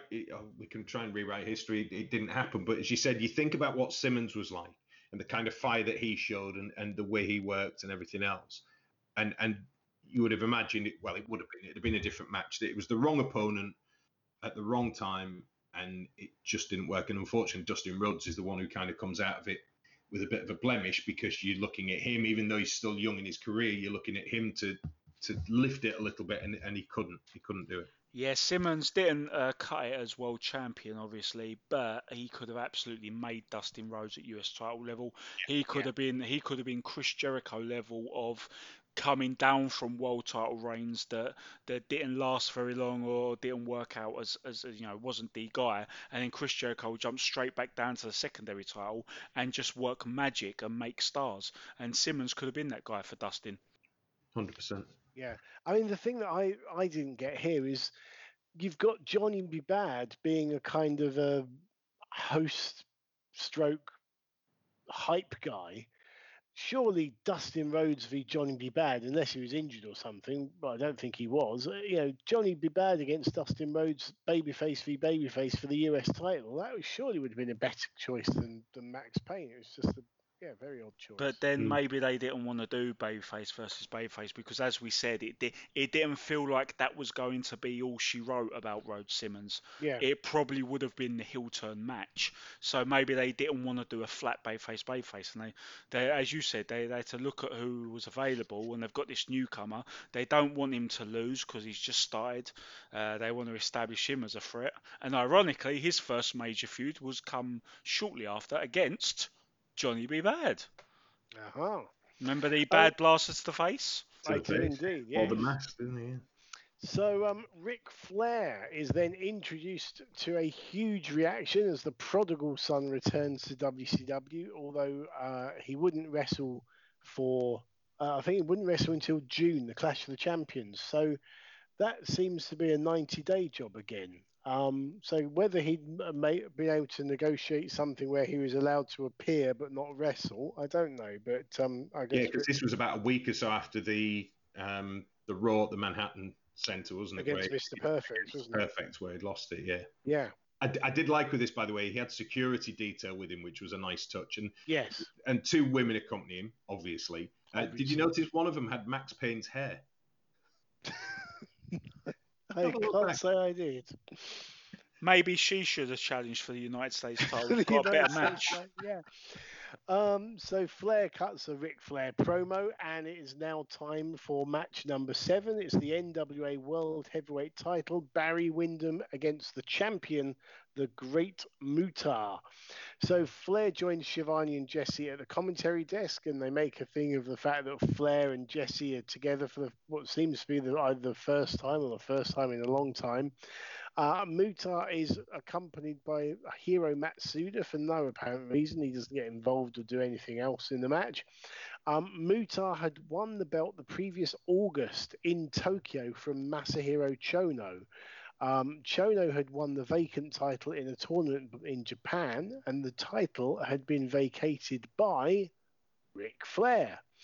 Um, you remember when he came back to came over to w, WF with the big gold belt, and then that got pixelated out and replaced with a tag team belt. The Um, real world's champion. the real world champion, indeed. So this one starts off slow, plenty of mat work. It's being presented as more of a legitimate sporting contest in keeping with what feels like a prestigious, or what they're trying to feel like a prestigious title match. Um, now, apparently, Muta was suffering with flu. So between that and the long plane ride, I'm not holding out too much hope for this. And it is Headlock City so far. Um, Muta lands drop kick. Windham pops back to his feet, and Muta immediately takes him down again with a grounded headlock. Um, and at this point, this is continuing the great tradition of NWA title matches on WCW pay per views between an American and Japanese wrestler where absolutely fuck all happens. And yes, Liam, I am referring to Halloween Havoc 92. Um, Muta goes back to a headlock in front of a silent crowd. Windham hits a DDT out of nowhere, uh, but he's been bored so badly he can't make the cover. At least I think that's what happens. Um, Windham clamps on a sleeper hold to a mild pop. The sleeper moves from a vertical base to a horizontal one. Windham puts his feet on the ropes for extra leverage. Um, this hold has been on for ages, but Muta isn't going out, which is more than can be said for the audience. I reckon the popcorn guys doing a roaring trade at this match. With 20 minutes gone, they're trading chops and punches. It's then back to the headlocks. Muta gets a two count with a sort of cross body block stroke flying elbow. Windham takes Muta over to the corner, places him on the top rope, ready for a superplex, but Muta blocks it. Windham falls to the canvas. Muta lands a flying chop from the top rope, followed by a handspring elbow in the corner. He then lands a clumsy looking backbreaker to set up for the moonsault, but Windham moves, and in that moment, you can see why Muta's knees are completely fucked these days. Um, Muta again hits the backbreaker, and this time Windham gets his knees up to block the moonsault. Um, he hits a DDT and gets the three count in 24 minutes and 10 seconds to become the new NWA World Heavyweight Champion. Flair gets into the ring and straps the belt around Windham's waist. And once Windham realizes who's doing it, he turns around and stares down Flair. Uh, to set that match up, and Flair would beat Windham for the belt at Beach Blast in July of that year. Mike. Yeah, disappointing. It, it, was a match you would have expected more from. As you said, there's the the factor of um, Muta having flu apparently, but what was Windham's excuse? For me, he he looked lethargic. It, the, the, match itself, it was plodded. There was too much stalling. You mentioned about the headlocks. It, it really dragged. I mean, at 20 minutes in, Windham puts on a reverse chin lock, and I'm just thinking, come on. Um, it was just, yeah, it was a disappointing one. You, you knew it was an odd one as well, wasn't it? Because you've got the situation where Windham had turned heel recently anyway. You knew he was a heel as well because he had a goatee, so that's always. but then you've got the Great Muta, it's Japan, and of course it's in America, and we hate Japan, and so that kind of. But so there were a few Barry chants in there, and then they turned into boring chants not long after. Um, bit of casual racism from Jesse Ventura. Um, Muta won't get any sushi for a year if he loses this yeah, match. Yeah, I saw that. Wow, how does that jolt now? Um, the end sequence was nice. It was the it was block superplex, and then Muta went into his sort of routine, didn't he, with the handspring elbow, the backbreaker, missed the moonsault. Although I think his leg hit the, hit his head, he went for the moonsault again, gets the knees up, and the finish, as you said. So the finish was nice, but 22 minutes to get you to that point. yes. Um, Liam mentioned earlier on about things from the Bill Watts era that we were just starting to see go. It was interesting because they did the the referee bit at the beginning, didn't they, where he announces the rules and, and they stressed that this match was under NWA rules and stressed yeah. that we the, the wrestlers can come off the top rope. Now, correct me if I'm wrong. Scorpio had and, and Benoit had in the in the second match. Yes so that that's another thing where all of a sudden that thing that was already starting to work its way out anyway. Another stupid rule from from Bill Watts. So, um, yeah, I was disappointed. Windham was a, a couple of years on really because they'd done the, the big match when Flair had gone in, in the summer of '91, and, and they put the belt on Luger. Yeah. Would that have been the time to go with Windham? For me, yeah, I was disappointed with this. You know what? I think. Uh a bit of casual racism from Jesse Ventura is going to go up there with the art of the opener and Schiavone watchers a regular segment because it's it's getting to that stage. it's showing up on every. You know, this is certainly not the first uh, pay per view with Ventura commentating that we've had references like this. Usually tends to stick to to to crap like. Uh, the the car industry, doesn't he? Oh, yeah. who, who's going to get to make the cars off? Well, shut up, yeah. Jesse, for crying out loud. Um, you Go think? watch some old WWF 1989 and some of the references about Jimmy Snuka, then you'll realise uh, how bad it was. Yeah.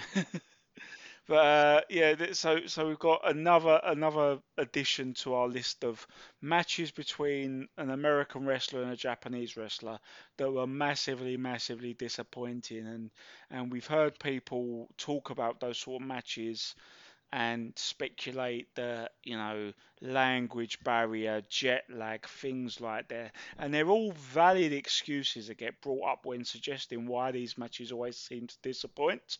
Uh, they would be, at the very least, in instances where the wrestlers do fuck all. And this is not one of those matches because this is this is just a massive block of nothing. And how depressing is it when when Ric Flair just showing up does more for the crowd and does more for the show Yeah. than, than everything they do between the ropes. And we're talking about the lack of opponents for Dustin Rhodes ki- killing his US title reign. You think about it, considering that Barry Windham turned on Dustin to go heel, seeing those two wrestle over the US title, if it, if there wasn't an oversaturation of, of belts, because we're now embarking on over a year of having two world titles in WCW, which is one of the biggest running jokes when people talk about how ridiculous WCW was. One of the favourite go-tos was that whole mess, and the time they, they actually only referred to as the big gold belt and world title, NWA title, international title. International, Su- yeah. it's such a mess. And if that thing was never an, an issue, and they just maybe quickly brought in, did the unification, that's it, and the US title was the second most important title on it, maybe we would have had a, a series of barn burners between Rhodes and Windham, and that would have established the title and Dustin. But instead, we get this shower of shit. Let's move on. Please. Well said. Will will we will we ever get a good match where a Japanese wrestler is flown in, especially for a WCW pay per view? Only if it's Liger, it seems. I think he's the only one who gets it done. we we did have a good one at Starcade '95 of um, Eddie Guerrero and Koji Kanemoto. That was a good one. Yeah. Liger on that show as well. He was Yeah. always consistent until until we got to the point where he was flown in to be booked by Vince Russo and he was getting tequila balls smashed over his head. Liger usually delivered the goods in the WCW Yeah. ring. Liger was superhuman, has to be said. So um, we're about to get to our main event, but we do before then go. We've had throughout the pay per view, we've had these brief clips, um, these of this White Castle of Fear um, film, and um, it's something that actually one of uh, one of our listeners did tweet us about because he he asked um, what our opinion of these mini movies they did because there's that one there was beach blast 93 which we haven't covered yet. And i did say that you know we are about to cover this um, this pay-per-view with the white castle of fear. So i mean to me it was all rather unnecessary all a bit campy and i just wanted to get on with the match but i know i'm a miserable sod um, mike what, and liam both of you i mean what, what are your thoughts on these little mini movies that they do I, I didn't like it. I I just looked because and especially it, it was gimmicky, it was hokey, it was cheesy anyway. And what relevance did it have in the end to the match? Absolutely diddly squat. so yeah, not not for me. Two words. It sucked. Yeah, they they they all sucked. Uh, you think we're we're now in an era where you have cinematic wrestling and it's very polarizing. But my word, at, at least when cinematic matches are done, even when they're done and they're they're not very good, at least the the, the production is generally quite slick. Whereas with these ones, you can tell they're using like a different level of, of cameras and a different setup of cameras that you'd have live in the arena. But it still comes across as a sort of movie that Turner, uh, you know, with all the movie channels Turner had at the time, you know, their movie channels would turn their nose up at anything produced like this. It made Hogan's films look like blockbusters. Yeah. Because also, I remember there's one of the Halloween Havocs that we covered. now that was funny because she, Tony Schiavone yeah. is basically would be arrested by Operation Yewtree these days if that film came out. 91. Yes, Havoc 91. 91. Thank you. was it 91? Yeah. I I think Yeah. that Chamber was that that Chamber mini movie. That, no, the mini movie was 93. We've covered both, but that mini movie was at the start of 90 because this was the era of the mini movies, if you remember. Uh, Halloween Havoc that makes, actually, 93. that makes a lot more sense on the timeline. uh, was that? Was that was just Schiavone, Yeah. he just got trick or treating or something like that, wasn't that? yeah, Beach, but you're right. Beach Beach Blast 93, Havoc 93, Super Brawl 3. Yeah, it's all this. It's all this year, isn't it? Yeah. because we we've covered 91 and 94. I think And we've done all the yes. Halloween Havocs because they're so popular. So Not- popular, yes. Don't blame people for picking them, but I think it was 93. Was it was it John Lister we had on for that? Yes, I think it was. Um, Uh, and that was the mini movie. Um, yeah, 91 was EWW Stu Allen. Um, and 93 was John Lister, yeah. With, of course, Mike, one of our favourite matches of all time, the opener. Halloween Havoc 93. Rip. Oh, man. What a classic. That We- wasn't we the art of the opener. No, No. We, we would often watch this match in isolation before a pay per view just to make whatever we are going to watch feel better in case it was bad. But, uh, For shits and giggles. yes, That match So- should be isolated. so it's time for our main event. It's not sanctioned by WCW, so it is therefore not for Vader's world title. And for once in WCW, the rules are explained before the match begins by Gary Michael Cappetta. To win the match, you must touch all four corners in succession. So this is the White Castle of Fear lights out leather strap match between Vader, Big Van Vader, and Sting.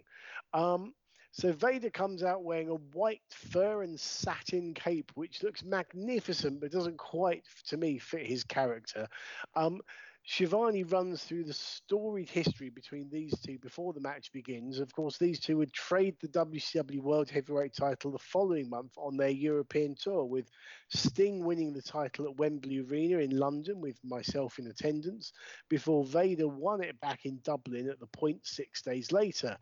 Um, and like we've discussed previously with with likes of the Flair v Rhodes feud or the Steamboat v Rude feud, these two have got characters that are such polar opposites.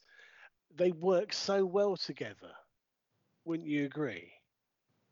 Yeah, absolutely. There- was just a chemistry with these two, wasn't there? Like you said, in terms of the characters, the absolute hero, the you know everyone's favorite, and then what Vader represented, the big bully, pushed his weight around, beat everyone up, and and the the chemistry they had in the ring, it just worked. I I, I never got bored of watching these two work together. Yeah, I never think they get the credit that they deserve because you know I've I've just grouped them in there with Flair v Rhodes, Steamboat v Rude, but it you, you never hear Vader and Sting getting mentioned in those upper echelons for me. No. But um, so so the match begins. Um, Vader starts off in charge, pulling Sting around using the strap like a tug of war. Um, he then lands a splash off the middle rope, gets tangled up with the strap though, allowing Sting to low blow him with it and knock Vader off his feet to a big pop. He then lands a middle rope clothesline and a big top rope splash. Uh, Vader is selling things dead weight. Um, Sting then turns Vader onto his front and whips him with the belt in revenge for Vader's previous attacks on him in t- on TV. We saw at the beginning of the show. Uh, Race takes his obligatory bump off the apron, but it's a minor one. I reckon he'll probably be back for a proper one later because, as we know, Liam, it is a contractual obligation for Harley Race on pay per view. Yep, it's written into the paperwork. Do- Doesn't So- he look like he could still hurt someone at this point, though? Oh God, yeah. Um, Sting uses the strap to pull Vader into the ring post, shoulder first. He then slams Vader onto the floor. Uh, he's dragging Vader around the outside and touching the post there, which we're told is perfectly legal. Um, Vader pulls Sting into the guardrail, though, breaking the momentum. And this is the thing that keeps getting emphasized. You've got to touch him in succession, not have your momentum broken. Um, Vader's back is cut to ribbons at this point, presumably from the, the whips with the uh, with the leather strap. Um, back in the ring, a Stinger splash is countered twice by Vader's trademark vertical splash. Um, a powerbomb attempt is countered with the backdrop, and the crowd are absolutely eating this up. Vader hits a Vader bomb splash, starts whipping Sting with the strap. He then lands a Samoan drop off the middle rope. Vader makes his first attempt to touch the corners after about 15 minutes. Sting kicks him in the head after two corners to stop the count. Um, Vader then misses another Vader bomb. He goes up top, but Sting yanks on the strap. Vader loses his balance and crotches himself. Vader lands a superplex, starts touching the corners. He gets to three, but Sting wraps his legs around the bottom rope and breaks the momentum. Sting later hits a tremendous-looking German, excuse me, German suplex on Vader, followed by a DDT. Um, Sting's got a cut on his forehead at this point, but it looks hard way. Um, Sting hoists Vader up onto his shoulders, but in doing so, Vader's boot hits referee Nick Patrick in the face. Sting is touching the corners with Vader on his shoulders. Um, he gets the three, but then trips over the prone Nick Patrick, which is a spot I really like. It's a novel idea.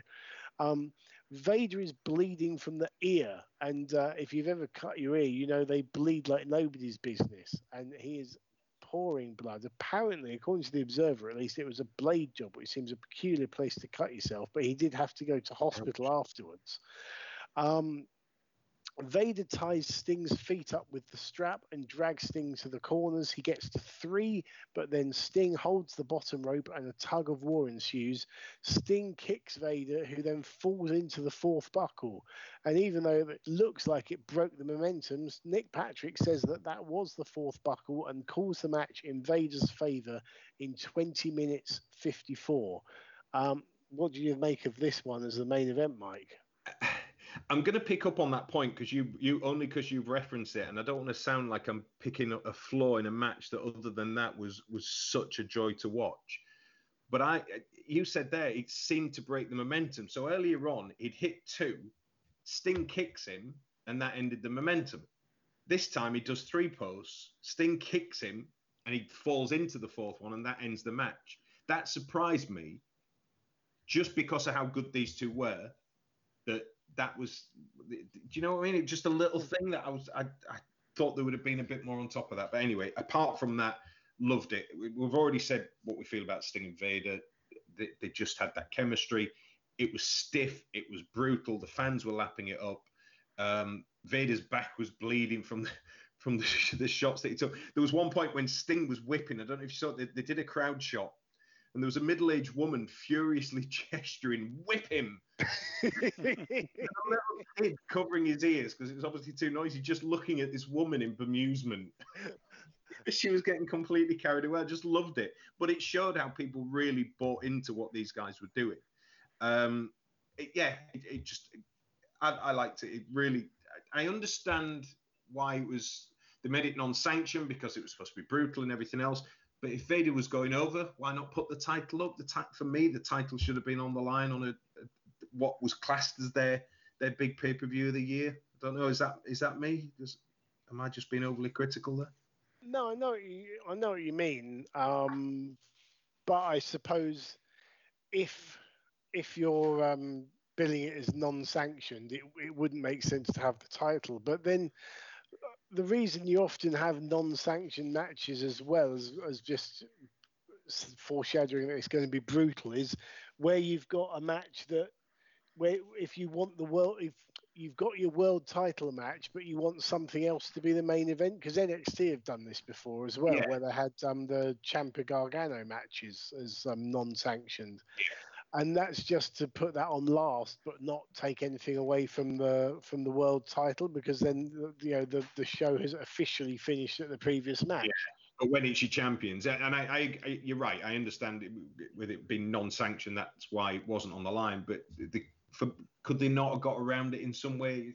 It's it's a little thing. That was all. I did like the fact that um, Vader, by the way, was wearing the giant haystack sheepskin. Um, t- two years before uh, haystacks w- would show up uh, in WCW. I did like that. I'm gonna have to check the watch-alongs now to see if he's wearing that exact same thing. Loch What's that? Look, I, wonder, yeah. I wonder if Loch Ness will show up on Nitro in that thing. They've just fished it out backstage. Be, no, to, to be fair, when, when he was in WCW, he never had any kind of entrance garb on. Whereas in, in the UK, Haystacks would have like a sheepskin yeah, thing, a sheepskin kind of um, shrug. Yes. Yeah. Or or just a sheep, basically yeah. the size, size of it. Just just just just spatchcock a sheep and drape it over his shoulders, basically. Why not? Well, one small, there's one small thing as well, and it's it's something that always bugs me when I see it is the adjustment of wrestling garb while selling a move. And Vader, Vader did it. Terrible for it. He always terrible. was. So he got pulled. It was on the top, and and Sting yanks him off the top, and he lands. He doesn't sell the bump. He adjusts his trunks. Yeah. Yeah, it made me chuckle. But I mean, Liam, you you compare this to I mean the, the previous show that we reviewed with Carl, Starcade '90, where we had a bull rope match, so a similar kind of match between Lex Luger and Stan Hansen, and it's chalk and cheese, isn't it? Yeah, I- I'm running out of patience for that stipulation. I've never, I don't think many wrestling fans have have been a fan of the whole touching turnbuckles thing. Uh, I hate refereeing him. Ugh. yeah, I, I, I'm sure the idea is, oh yeah, it protects them. But look, if if you're gonna run a, a, a, a no disqualification stipulation match, grow a pair of testicles and put a finish on it. Uh, and especially in this instance, yeah, we've had there, there have still been recent examples where uh, matches like this run the bloody uh, four turnbuckles crap, but there have been a few. Uh, I remember Rock and Triple H did a strap match where it was uh, pins and submissions, and that was pretty good. Um, there are some other ones I'm struggling to think of, but there are there are a few examples of, of places realizing that you can run a strap match and just do pins and submissions, and it'll be absolutely fine because you still have the dynamic of them being within proximity of each other, you know. Yeah. Uh, and I think there there were pinfalls in the dog collar match between Piper and Greg Valentine, weren't there? Which is what I was Yeah. going to uh, say was that I'm wondering if if Vader Blade in the Ear was an homage to that because Oh, that was another true. ear blade job, and I think they do it because they know that a lot of blood's going to come out. I don't know, Yeah. uh, but it's obviously not done very often because it is a. If you think about it, it's a bit queasy. Uh, Yeah. But I think the thing I really liked about this is, as well was that they made the strap add to the match because it's so easy to to actually have that as a restriction, but they worked it into the match so brilliantly. Yeah, it meant something, didn't it? That Yeah. was it. It wasn't just there as a as a as a prop that you know almost an irrelevance. You, you're right. They they made it work. They made it the the third, almost the third person in the match, for want of a better expression.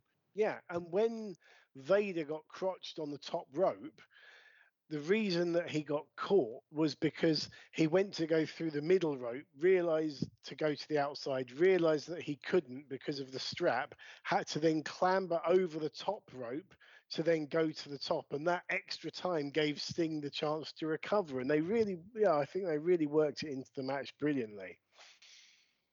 Really, really did enjoy it. And and another thing that I remember from from watching at the time in 1993, when um, so I would have been 17, you'd been the same the same age, um, Mike. That this was why I preferred WCW to WWF because you think about what WWF were putting on at this time. You know, WrestleMania nine, uh, Royal Rumble. You know, you had Hogan come Hogan back again and Brutus Beefcake and Yokozuna and it was all very fat and Giant Gonzalez and the Undertaker. And it was all very, very family friendly. And then you had WCW with a strap match with Vader as your champion, pissing blood all over the place. It was it was a totally different feel to things. Yeah, it was, and and it um for me, it, like we we didn't see um, the, the matches straight away, did we? I think was it in that year where it started getting shown on DSF, the German channel, Yes. if you had if you had satellite. Um, I- Um, I think no, that was It was certainly in '93, but whether it started then, I'm not sure. Okay, I'm just going to say I remember. Yeah, it was sort of 94, 95 time, but um, I wasn't sure if it was uh, that early on. Maybe it No, was. it was yeah, it was '93 because I remember seeing the the mini movies with the um with Sting Okay. Vader, Bulldog, and, and Sid. Um, but it was, but you, you would read about these shows, so you had to, you had to then wait till they came out on um, on video release, and and there was a there was a sort of you know that desire you, you couldn't wait for them to come out. Whereas you said the WWF product at that time was getting a bit tired, a bit you know too clowny. Pardon the pun with Doink and everything else. But yeah, I I, I know where you're coming from. I I did I enjoyed the stuff they were putting out. But um, overall, overall rating of the show for you, Mike? Uh, I, I think it was a solid B plus. Well, he's got he's got letters. Excellent, Liam. Yeah, I mean this is this is absolutely worth watching for anyone who, who wants to check out WCW. There is some dredge on the show. It wouldn't be WCW without a bit of dredge, would it? But the the good far out, outweighs the bad, and yeah, end to Yeah. end. Even with the bad matches on this, it does bring up if, if you're really into wrestling, I wouldn't show like Dustin Rhodes, Maxx Payne, or uh, Muta Windham to a casual fan. But if you're if you're into your wrestling, it's probably worth checking out and, and doing a bit of background. Uh, research on anyway it's fascinating in a in a completely different manner so absolutely watch Super Brawl 3 Yeah, I mean we've got okay, we've got a couple of duds, yes, but we've got a big return in Ric Flair, a big debut in Davey Boy Smith, two entertaining tags, and and a, an all-time classic main event. Fantastic stuff. Definitely and Cactus up. Orndorff don't leave that out that's my Can favourite Cactus Orndorff, of course. How Yeah. great stuff, fantastic. Well, thank you, Mike. A great pick, and really, uh, yeah, we we have sat through some utter shite that some of our guests have picked. In fact, not just our guests. We once made the mistake of asking our Twitter followers which pay per view out of a choice of of four they'd like us to uh, review, never again and no, they uh, we we picked you know three good pay per views and one absolute shocker just for shits and giggles, and the overwhelming majority went for the one that was awful, and I just wanted to gouge my eyes out with a spoon. But um, yeah, we we learnt our lesson, didn't we? Liam? Yeah, we did it. We did it for shits and giggles, but by the time we had to watch it and review it, there were no giggles, uh, just plenty of shit. Yeah. Well, I'm glad this could raise the bar a bit. Well, thank you very much for raising that bar. Now, before we let you go, of course, uh, we always ask our guests to pick a WCW theme tune and then you know give us the reasons why. So, uh, Liam, you have got the tune queued up there. Yes. Okay. Well, if you could press play in three, two, one.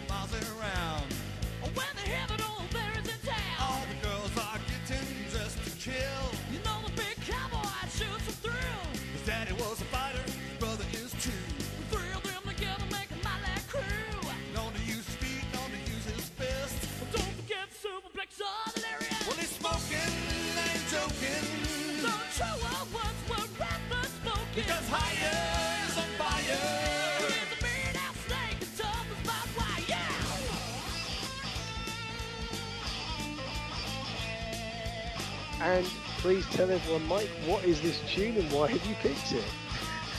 I know why you picked it, There is a bit of of a background to it. I'll tell you what I picked first, and then I'll give you the background to it.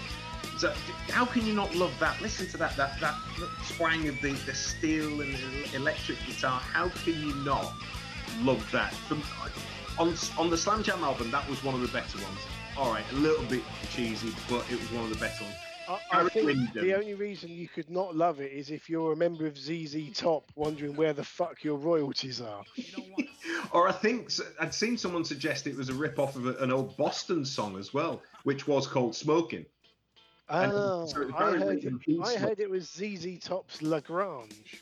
maybe a bit of, bit of Bit of everything. both, So yeah. yeah, they might not be too pleased about it, but but I love this one, and and the, not just because the song was quite catchy.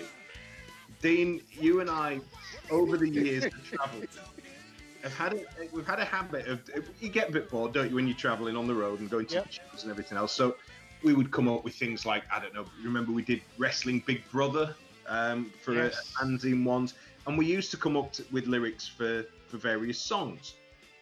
Um, and this sometimes it'd be like mainstream songs, and we we put a wrestling slant on it. This Ah, one do you mean just- like your viscera thrown out of the rumble to the tune of Driftwood by Travis? Travis, that Yeah. exactly those kind of things. And what was it? Um, no selling No about Selling Triple H, Coldplay's of- Yellow Yes. uh, I did a job. I did a job for you. on Raw and SmackDown Back down too. too, but you were you no no selling. selling. Yeah, yeah. So this one we thought we, we changed the lyrics to a bit of this, didn't we? And now if you some people might remember the Windham family had a bit of a checkered past. Well, Not can- Barry, can we should stress this. Yeah, I was just about to say Barry Not- was no, he was, he was not involved. It was uh, Bob, his dad, Blackjack Mulligan, and Kendall Windham, his brother. His brother, yes, um, who were sentenced, weren't they, for counterfeiting. Yes. Money. Uh, so the line from the song I, am just I'm just going to Google quickly to make sure that they did actually. Uh, No, they were. I've checked it. It's fine. okay. Yeah. So the line, the first line, it takes about a minute to get into it. It's a big intro, isn't it? And then the first lyrics are big and tall, lean and mean. He's a Texas fighting machine. So we thought we'd go big and tall, lean and mean. He likes to print He likes to print counterfeit green. His daddy was a fighter. His brother is two. The three of them together. together print print a a buck buck or or two. oh my god! Do you know I haven't that, I haven't said those words for like 25 years, and they have just popped straight back into my head. And that is how sad Dean and I were on these road trips. Yeah, this is why only a few people would travel with us. and and usually when we get together, I should point this out. So so my wife Wendy, she's known Dean as long as I have, and and he is like one of the family. He's like a brother. Poor Whenever he comes to visit, or when- Wendy. Exactly. Oh, But whenever we get together for the first time, and this starts, and this, and, and my son loves it, doesn't he? From being a little, and he loves it. when we get together. Yeah. And Wendy just looks and goes, and so it begins. and that is why. Oh, Brilliant. stuff. Yes, it was the it was the uh, the Hammerlock Horseman. The car was me, you, Adam Muscles Mansfield, and Justin Richards. And I must now say, Mike, that now you have been on, you have completed the set, and all four Hammerlock Horsemen have now been on because WCW. I'm honoured and privileged to have uh, been able to complete the set. Now, seriously, I loved it. Great to be on. It's been so much fun. Thank you so much for joining us. Now, before you go, if people want to uh, get hold of you on social media, where can they find you? Uh, on Twitter, particularly at Mike White Sport. Uh, I usually talk a lot of waffle on there. A lot of it about local sport, but I comment on other things as well, including wrestling. Um, and I'm on Instagram, but I've got to be honest, I'm, I'm a proper boomer. I've not really got into it properly, but um, yeah, I'm on there as well. I think it's the same same profile name, Mike White Sport. You can find me on there. Come along, follow me, say hi, whatever you want to do. Uh, good to see you on there. Awesome. And uh, of course, you can find us on Twitter at because WCW or on facebook.com forward slash because WCW. Please do give us a follow and do subscribe and rate and review this podcast. Uh, help us get those numbers up. Well, I think there's only one thing I can think of, Liam, that we haven't uh, we haven't covered yet. What's that, Dean? Well, Mike, Mike is there. You know, he's a he's a BBC man. He's he's got his proper professional microphone and audio equipment. His proper BBC training. He hasn't Uh-oh. sworn once. Yeah, he, he's It's- very it's much in disappointing. professional mode, isn't he? I'm Yeah. on for accuracy. I think you'll find I did at least once or twice. Accuracy, AS, please. So, so, so Greg Lambert is still top of the charts for avoiding swear words at all costs. He he he remained so yeah he remained so straight laced that when we finished up that episode, Dean said to me, he said, Liam, I think you should cut out some of our swearing for that. We swore too much. And I said, Dean, we swore about as much as we normally do. It just looked really depraved compared to Greg and his halo. Yes. Um, so yeah, don't forget um, you can check out uh, Liam and my uh, articles, um, mainly Liam. So on uh, hookedonwrestling.co.uk, you can also download that pod, this podcast from from there, or of course wherever you get your podcasts from. So that brings an end to this episode. We'll be back very soon with a Nitro watch along and some more pay per view reviews coming soon. So on behalf of my co-host Liam Hatt, this is me, the Twisted Genius, saying thank you so much for downloading this episode, and I'll see you ringside.